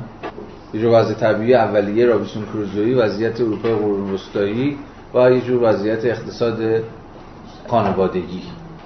چهار، سرانجام برای تنوع هم که شده انجمنی از این کمونیسم مارکسیه دیگه، اینی که اینجا دارید میخونید.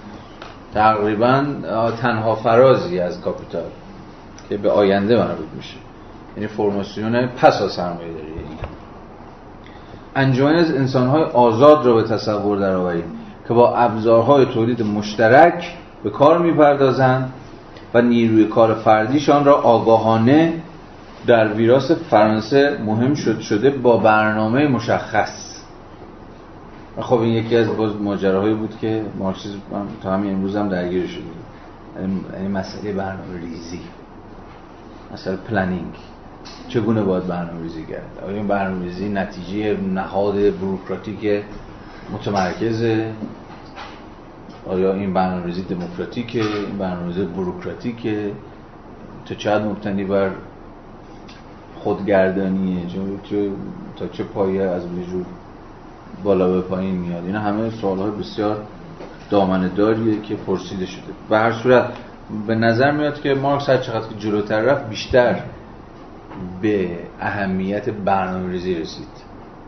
نقد برنامه گوتا در مقام مهمترین متنی که ما با آلترناتیو مارکسی مواجه میشیم، بیش از اینکه با تحلیل مارکسی مواجه بشیم، رسما از وجود برنامه‌ریزی متمرکز به دست یه نهاد اجتماعی حرف میزن. کالا ببینیدشون مجرد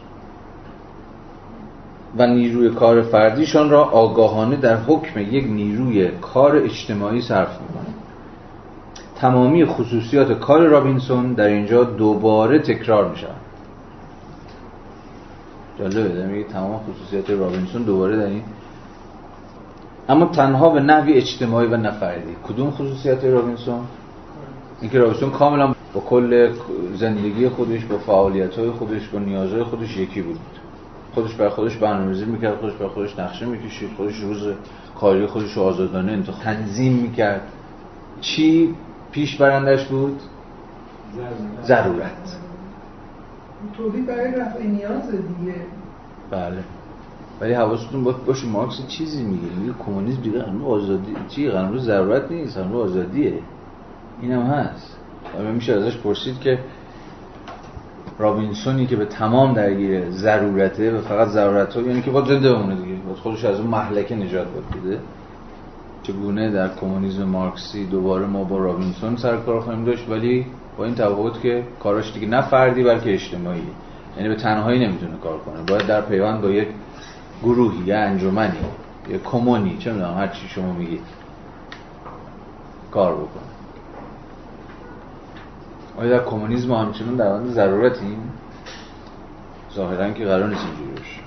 به هر حال تمامی خصوصیات کار رابینسون در اینجا دوباره تکرار می شود، اما تنها به نحوی اجتماعی و نه فردی. همه محصولات رابینسون منحصراً محصول کار شخصیش بودند. این محصولات او ازش جدا نمی شد به مثلا چیز بیگانه جلوش قد حلم بکن، به دیگری تعلق داشته باشه. تو کمونیسم مارکسی هم همینه. باز باز محصولات کار من، حتی منی که این بار در کسفت ما ظاهر میشه، هم به خودش تعلق داره و محصول خودش، محصول کار خودش و فعالیت خودش، و بنابراین بیواسطه اشیای مصرفی مفیدی برای وی تلقی میشدن. محصول کل انجمن خیالی ما محصول اجتماعی است. بخشی از این محصول به عنوان ابزار تولید دوباره به کار می رود و اجتماعی باقی می ماند. یعنی اگر شما یک انجمن همبسته کمونیستی و مارکسیش داشته باشی، دست کم تکلیف یه بخشی از محصولش، بخشی از بازارش معلومه، خرج خود انجام میشه. مثلا باش ماشینالاتون رو میشه چیز دیگه، به زبان اقتصاد امروز میشه چی؟ سرمایه گذاری. یعنی دوباره هم چیزی که به دست بیاری در مقام بازده سرمایه گذاری میشه تو خود انجمن، تو خود شرکت، تو خود بنگاه، چه میدونم هر چی که برای اسمش باشه. اما اون بخشی که باقی مونده چی؟ اما بخش دیگر آن را اعضای انجمن به عنوان وسایل معاش مصرف میکنند. یعنی باز دوباره انجمن مارکسی، انجمن پسا کاپیتالیستی مارکسی انگار محصولاتش، محصولات این انجمن، محصولات این بنگاه اقتصادی یا سرمایه‌گذاری میشه تو خود شرکت، تو خود بنگاه، تو خود انجمن و یا به مثابه ارزش مصرفی توسط خود اون افراد مصرف میشه یا بنابراین باید میان آنها تقسیم شود. کو مبادله پس؟ ادامه بدیم. شیوه این تقسیم بندی بسته به نوع خاص سازمان اجتماعی تولید و متناظر با آن سطح تکامل تاریخی تولید کنندگان تغییر می‌کند. تنها برای اینکه با تولید کالایی توازی برقرار کنیم فرض می‌کنیم که سهم هر یک از تولید کنندگان از وسایل زندگی طبق زمان کارش تعیین شده باشد. در این صورت زمان کار نقش دوگانه‌ای ایفا می‌کند. از یک سو تقسیم اجتماعی کار بر اساس یک برنامه معین نسبت صحیح وظایف مختلفی را که کار باید برای رفع نیازهای متفاوت انجام دهد تنظیم می‌کند. از سوی دیگر زمان کار همچنین ملاکی است برای تعیین سهمی که فرد در کار مشترک به عهده دارد. یعنی زمان کاری که هر فرد باید صرف انجام بکنه مشخصه. با چی؟ با یک برنامه‌ریزی دقیق که ناشی از یک تقسیم کار دقیقه که خودش باز ریشه داره در درجه تکامل یافتگی هر جامعه.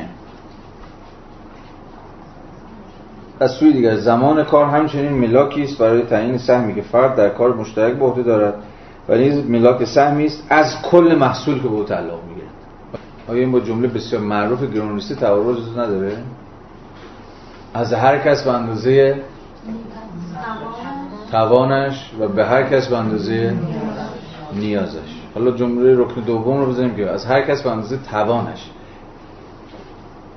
یعنی زمان اجتماعی که هر فرد باید اختصاص بده به فعالیت در انجمن تابع چیه؟ توانش.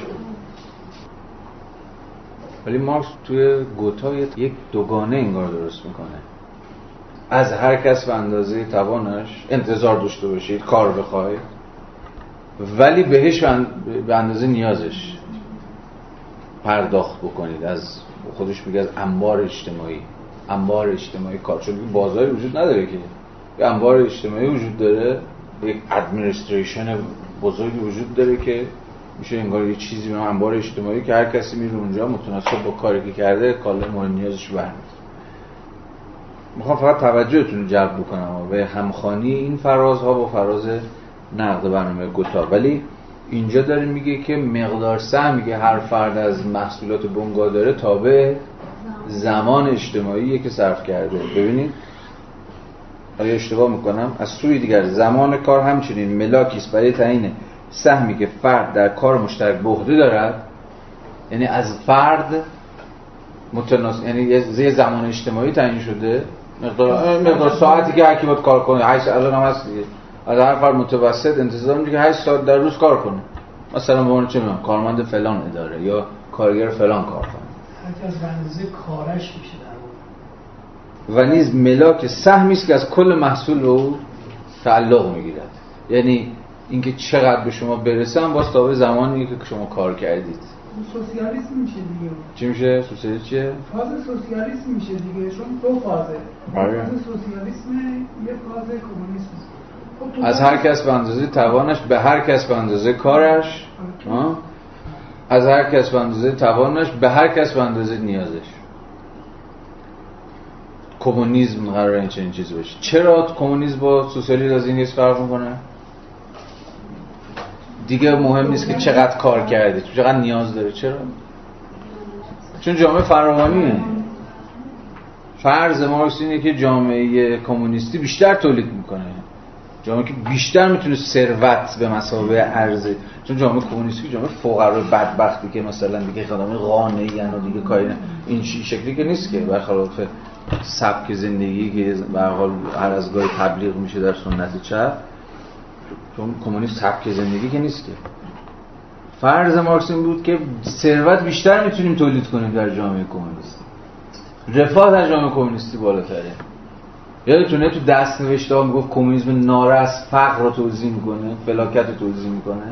یادتونه کمونیسم که خود این بابا داره ازش حرف میزنه کاملا برعکسه، جامعه مبتنی است بر فراوانی و رفاه، و بنابراین دیگه مهم نیست که تو چقدر کار کردی، متناسب با کاری که کردی بهت برسه، میتونی آن در چقدر که نیاز داری.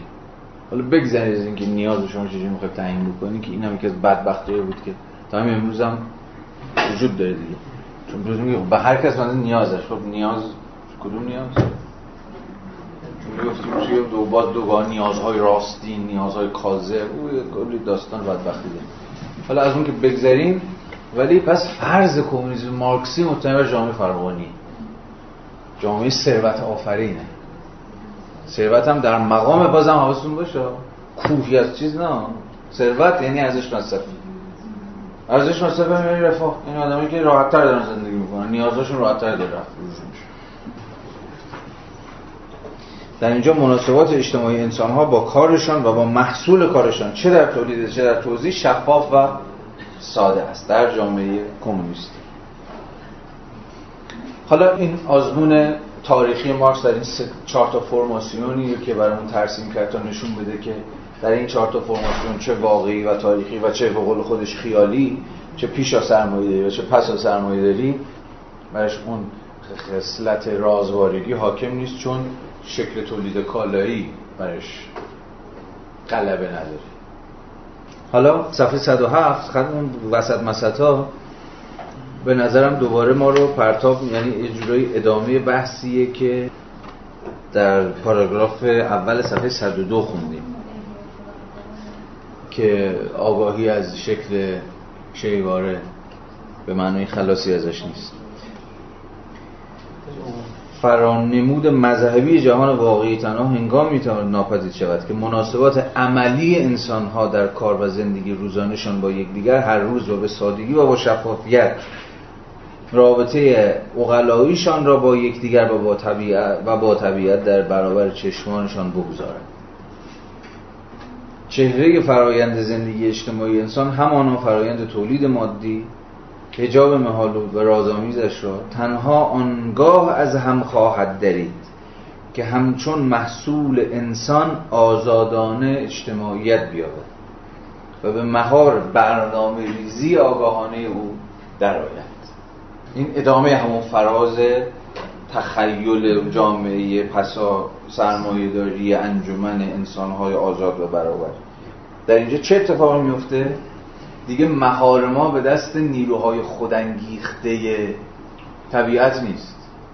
مثلا یکی فرقای لیبرالیسم و اقتصاد لیبرالیستی و اقتصاد مارکسی هم همین بود. اقتصاد مارکسی بیخ و بنیادش با پلنینگ عجیب برنامه‌ریزی، و برای مارکس برنامه‌ریزی اوج چیه؟ اوج عقلانیت انسانیه که مهار امر آشوبناک رو، امر هردنبیل رو، به نظر مارکس بازار واجد یه چنین چیزی رو در دست می‌گیره. ولی برای اقتصاد لیبرالیستی برنامه‌ریزی سمه، پلنینگ رو در برابر چی مهمه؟ اسپانتینیتی مهمه، از خودانگیختگی، خودجوشی. نظم به زعم سنت لیبرالیستی خودجوشه، محصول برنامه‌ریزی نیست. برنامه‌ریزی مبتنی برای یه توهم اصل روشنگریه که عقل میتونه مهار همه چیز رو دست کنه. اقتدارگرایی هم پشتش هست. برنامه‌ریزی همواره با قدرت عجیبه. ولی من دارم خط هایک رو میگم. هایک میگه که برای همینه که یه ذره به سنت محافظه‌کاری هم هایک نزدیک میشه دیگه. و این میگه آقا این از روشنگری به بعد بود که ما فکر می‌کردیم عقل عقل انسانی میتونه همین به قول خود مارکس، و میگه مارکس اوج به این معنی مارکس اوج روشنگریه. اینجاست که مارکس اوج روشنگری، چون باور داره به نیروی مهار کننده عقل. عقل از مجرای برنامه‌ریزی آگاهانه میتونه دقیقاً تنظیم کنه که چه بشود. همه چیزو در ید خودش، در ید اختیار خودش میدونه. ولی ادعای هایک در مقام احتمالاً مهمترین متفکر لیبرال قرن بیستم این بود که ابدا از این داستانا نیست. عقل انسانی محدوده و نظم نه تابع برنامه‌ریزی، نه محصول یک جور کانستراکشن کانستراکشن و یک جور ساخت و ساز که بعد مبتنی میشه بر چی؟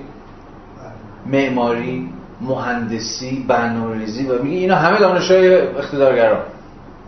مثلا میگه مارکسیسم بود که تخم لق مهندسی اجتماعی رو پخش کرد. مهندسی اجتماعی تز مارکسیه. جامعه رو میتوان مهندسی کرد، مناسبات اجتماعی رو میتوان مهندسی کرد، میتوان با برنامه‌ریزی آگاهانه به قول خودش تنظیم کرد که چی کجا کی اتفاق بیفته. ولی حرف اون بابا و کل اون سنت اینه که جامعه مهندسی پذیر نیستش، نظم طبیعیه، خودجوشه و غیره و غیره و غیره. بنابراین اتفاقاً به این معنا مارکس اوج، به نظر من، اوج عقل روشنگریه. عقل روشنگری که خوشبین به قدرت‌های خودش در برابر و علیه طبیعت و سنت لیبرالیزم چیز اتفاقاً به این معنا و دست کم فقط به این معنا تو منتقل سنت خوشبین عقل روشنگری. کی؟ چرا دیگه همه داستان اینه، همه مشکل لیبرال ها اینه که برنامه‌ریزی، حالا اگر هم نه خود مارکس مشخصا صراحتاً که گرچه این گرایش در مارکس هم هست، به هر حال برنامه‌ریزی نیاز به چی داره؟ به نهاد قدرت. اینجوری که برنامه‌ریزی کنی و بخوای برنامه‌ت هم یک دو سه چهار تا آوردین، چون به نهادهای قدرت نیاز داری. و این چیز و این این دولت میخواد منحل کنه یه حرفه، اینکه نه منطقش بگونه ای که نمیشه این منحل بشه، بلکه باستولیک میشه این نهاد قدرت، چیز دیگه است. بله بارها و بارها صحبت کردیم که مارکس فکر میکرد سالبه به انتفاع موضوع میشه دولت، ولی نه تنها نشد بلکه مجالی برای تورم بیشتر دولت ایجاد شد. اینا رو بگذارید. ولی رسیدن به این مرحله مستلزم شالوده مادی معینی در جامعه یا گرد آمدن یک سلسله از شرایط مادی در زندگی است که خود محصول خودپوی یک تکامل تاریخی بلند مدت و پررنج است. خب اینجا بحثش میبنده، بیشتر ادامه نمیده، چون میگه اون جامعه که من دارم ازش حرف میزنم اینا اصلا یه فرآیند چیز دیگه، فرآیند طولانی که خودش باید اتفاق بیفته و عرضم به حضورتون که پیش بره. راست است که اقتصاد سیاسی ارزش و مقدار ارزش را ولو به طور ناقص تحلیل کرده. منظور شیکاردو، ولو به طور ناقص منظور شیکاردو، و از مضمون پنهان در این شکل‌ها پرده برداشته است. اما هرگز حتی این پرسش را طرح نکرده است که چرا این محتوا این شکل را به خود می‌گیرد و بنابراین چرا کار در ارزش و مقدار کار بر حسب مدت آن در مقدار ارزش متجلی می‌شود. این پانویس یک، من دیگه نمی‌خونم، این اگر مجال داشتیم می‌خوندم، یکی از مهمترین پانویس‌های کتاب کاپیتال در نقد موضع مارکس و اقتصاد سیاسی کلاسیکه. یعنی اگه می‌خواد ببینید مارکس دعواش چیه، این پانویس یک خیلی پانویس مهمیه و فراز نسبتاً طولانی هم هست. اینجوری هم شروع میشه: یکی از کاستی‌های بنیانی اقتصاد سیاسی کلاسیک این است که هرگز نتوانست از تحلیل خود درباره کالا و به خصوص تحلیل ارزش کالا شکل ارزش را نتیجه بگیرد تا آخر. حالا من این دیگه نمی‌خوام بخونم، ولی حواستون باشه این از حیث نقد مارکس به اقتصاد کلاسیک مهمه. فرمول‌هایی که آشکارا بر پیشانیشان نوشته شده که به این صورتبندی اجتماعی تعلق دارند که در آن فرایند تولید بر انسان مسلط است و نه انسان بر فرایند تولید، و یعنی باز دوباره معنای دیگری از بتوارگی. اینجا بتوارگی جامعه اساساً به مسابقه یک بتواره، کل مناسبات اجتماعی به مسابقه بتواره، به مسابقه همین باز بیرون از انسان و حاکمه بر سرنوشت انسان. چون ضرورتی بدیهی که از سوی طبیعت خواسته میگه چون ضرورتی بدیهی که از سوی طبیعت تحمیل شده است ظاهر میشه در شیوه تولیدی که عرضم به حضورتون که بر انسان مسلطه. بذارید یه بار بخونم.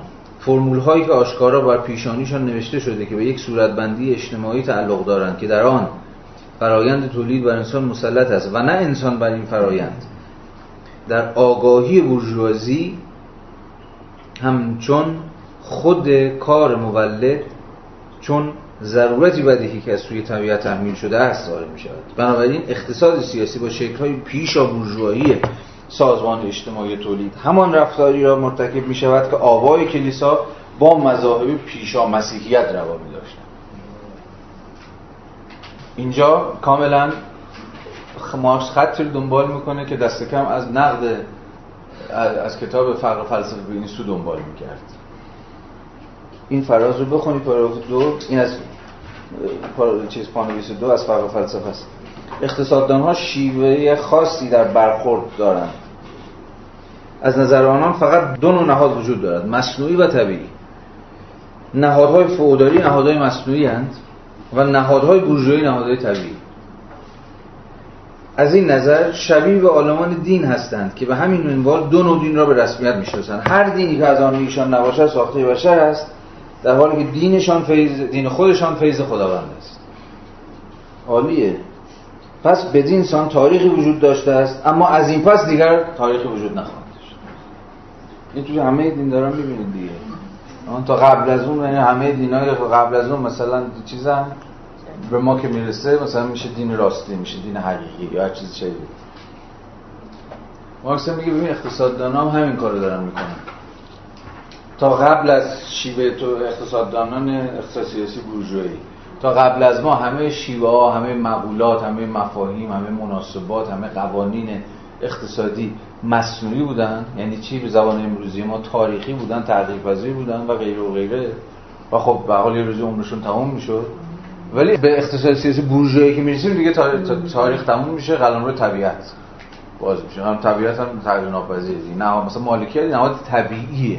حتی امروز هم همه لیبرال ها با این حرف تقریبا موافقن، حالا بعضا ممکنه با تفسیرهایی که مالکیت رو باید نهاد طبیعی و یعنی در طبیعت بشر، در سرشت خود بشره که به چیزی به نام مالکیت باور داشته باشه. یعنی اصلا تاریخ وجود داشته تا قبل از ما. می از نیست به این اقتصاددان متعلهین متعهلین متعهلین متعهلین متعهلین نمیشه الهیدان ها الهیدانان چیز هست، چی میگن؟ شباهت. خب دیگه تمام. فکر کنم همینجا میتونیم انتهای این فصل رو اعلام بکنیم. کل پس تلاش مارکس تقلا و بالین پایین کردنش از حیث صورتبندی پرابلماتیک مد نظرش این بود که نشون بده که ما درون قلمرو تاریخی هستیم که تحول پذیره بر حسب منطق درونی هر وضعیتی. بنابراین باید در برابر رویکردهای طبیعی سازانه در برابر ناتورالیسم بورژوایی استاد. این به نظرم یکی از حرف مارکس در این بخش، نفی ناتورالیسم بورژوایی، و دو تلاش مارکس برای نشون دادن اینکه شکل ارزش در کسوت کالا رمز و رازش و اون حاله جادوییش یا اسرارآمیزش یا هر چیز دیگه‌ای تا چه پایه ریشه در خود فرایندهای سگانه‌ای که تولیدات داره که دارن خود جهان جهان کالایی رو تقویم میکنه. خب هفته بعد میریم سراغ فصل دوم. حتما فصل دوم رو بخونید. مرسی. دستان رو شد.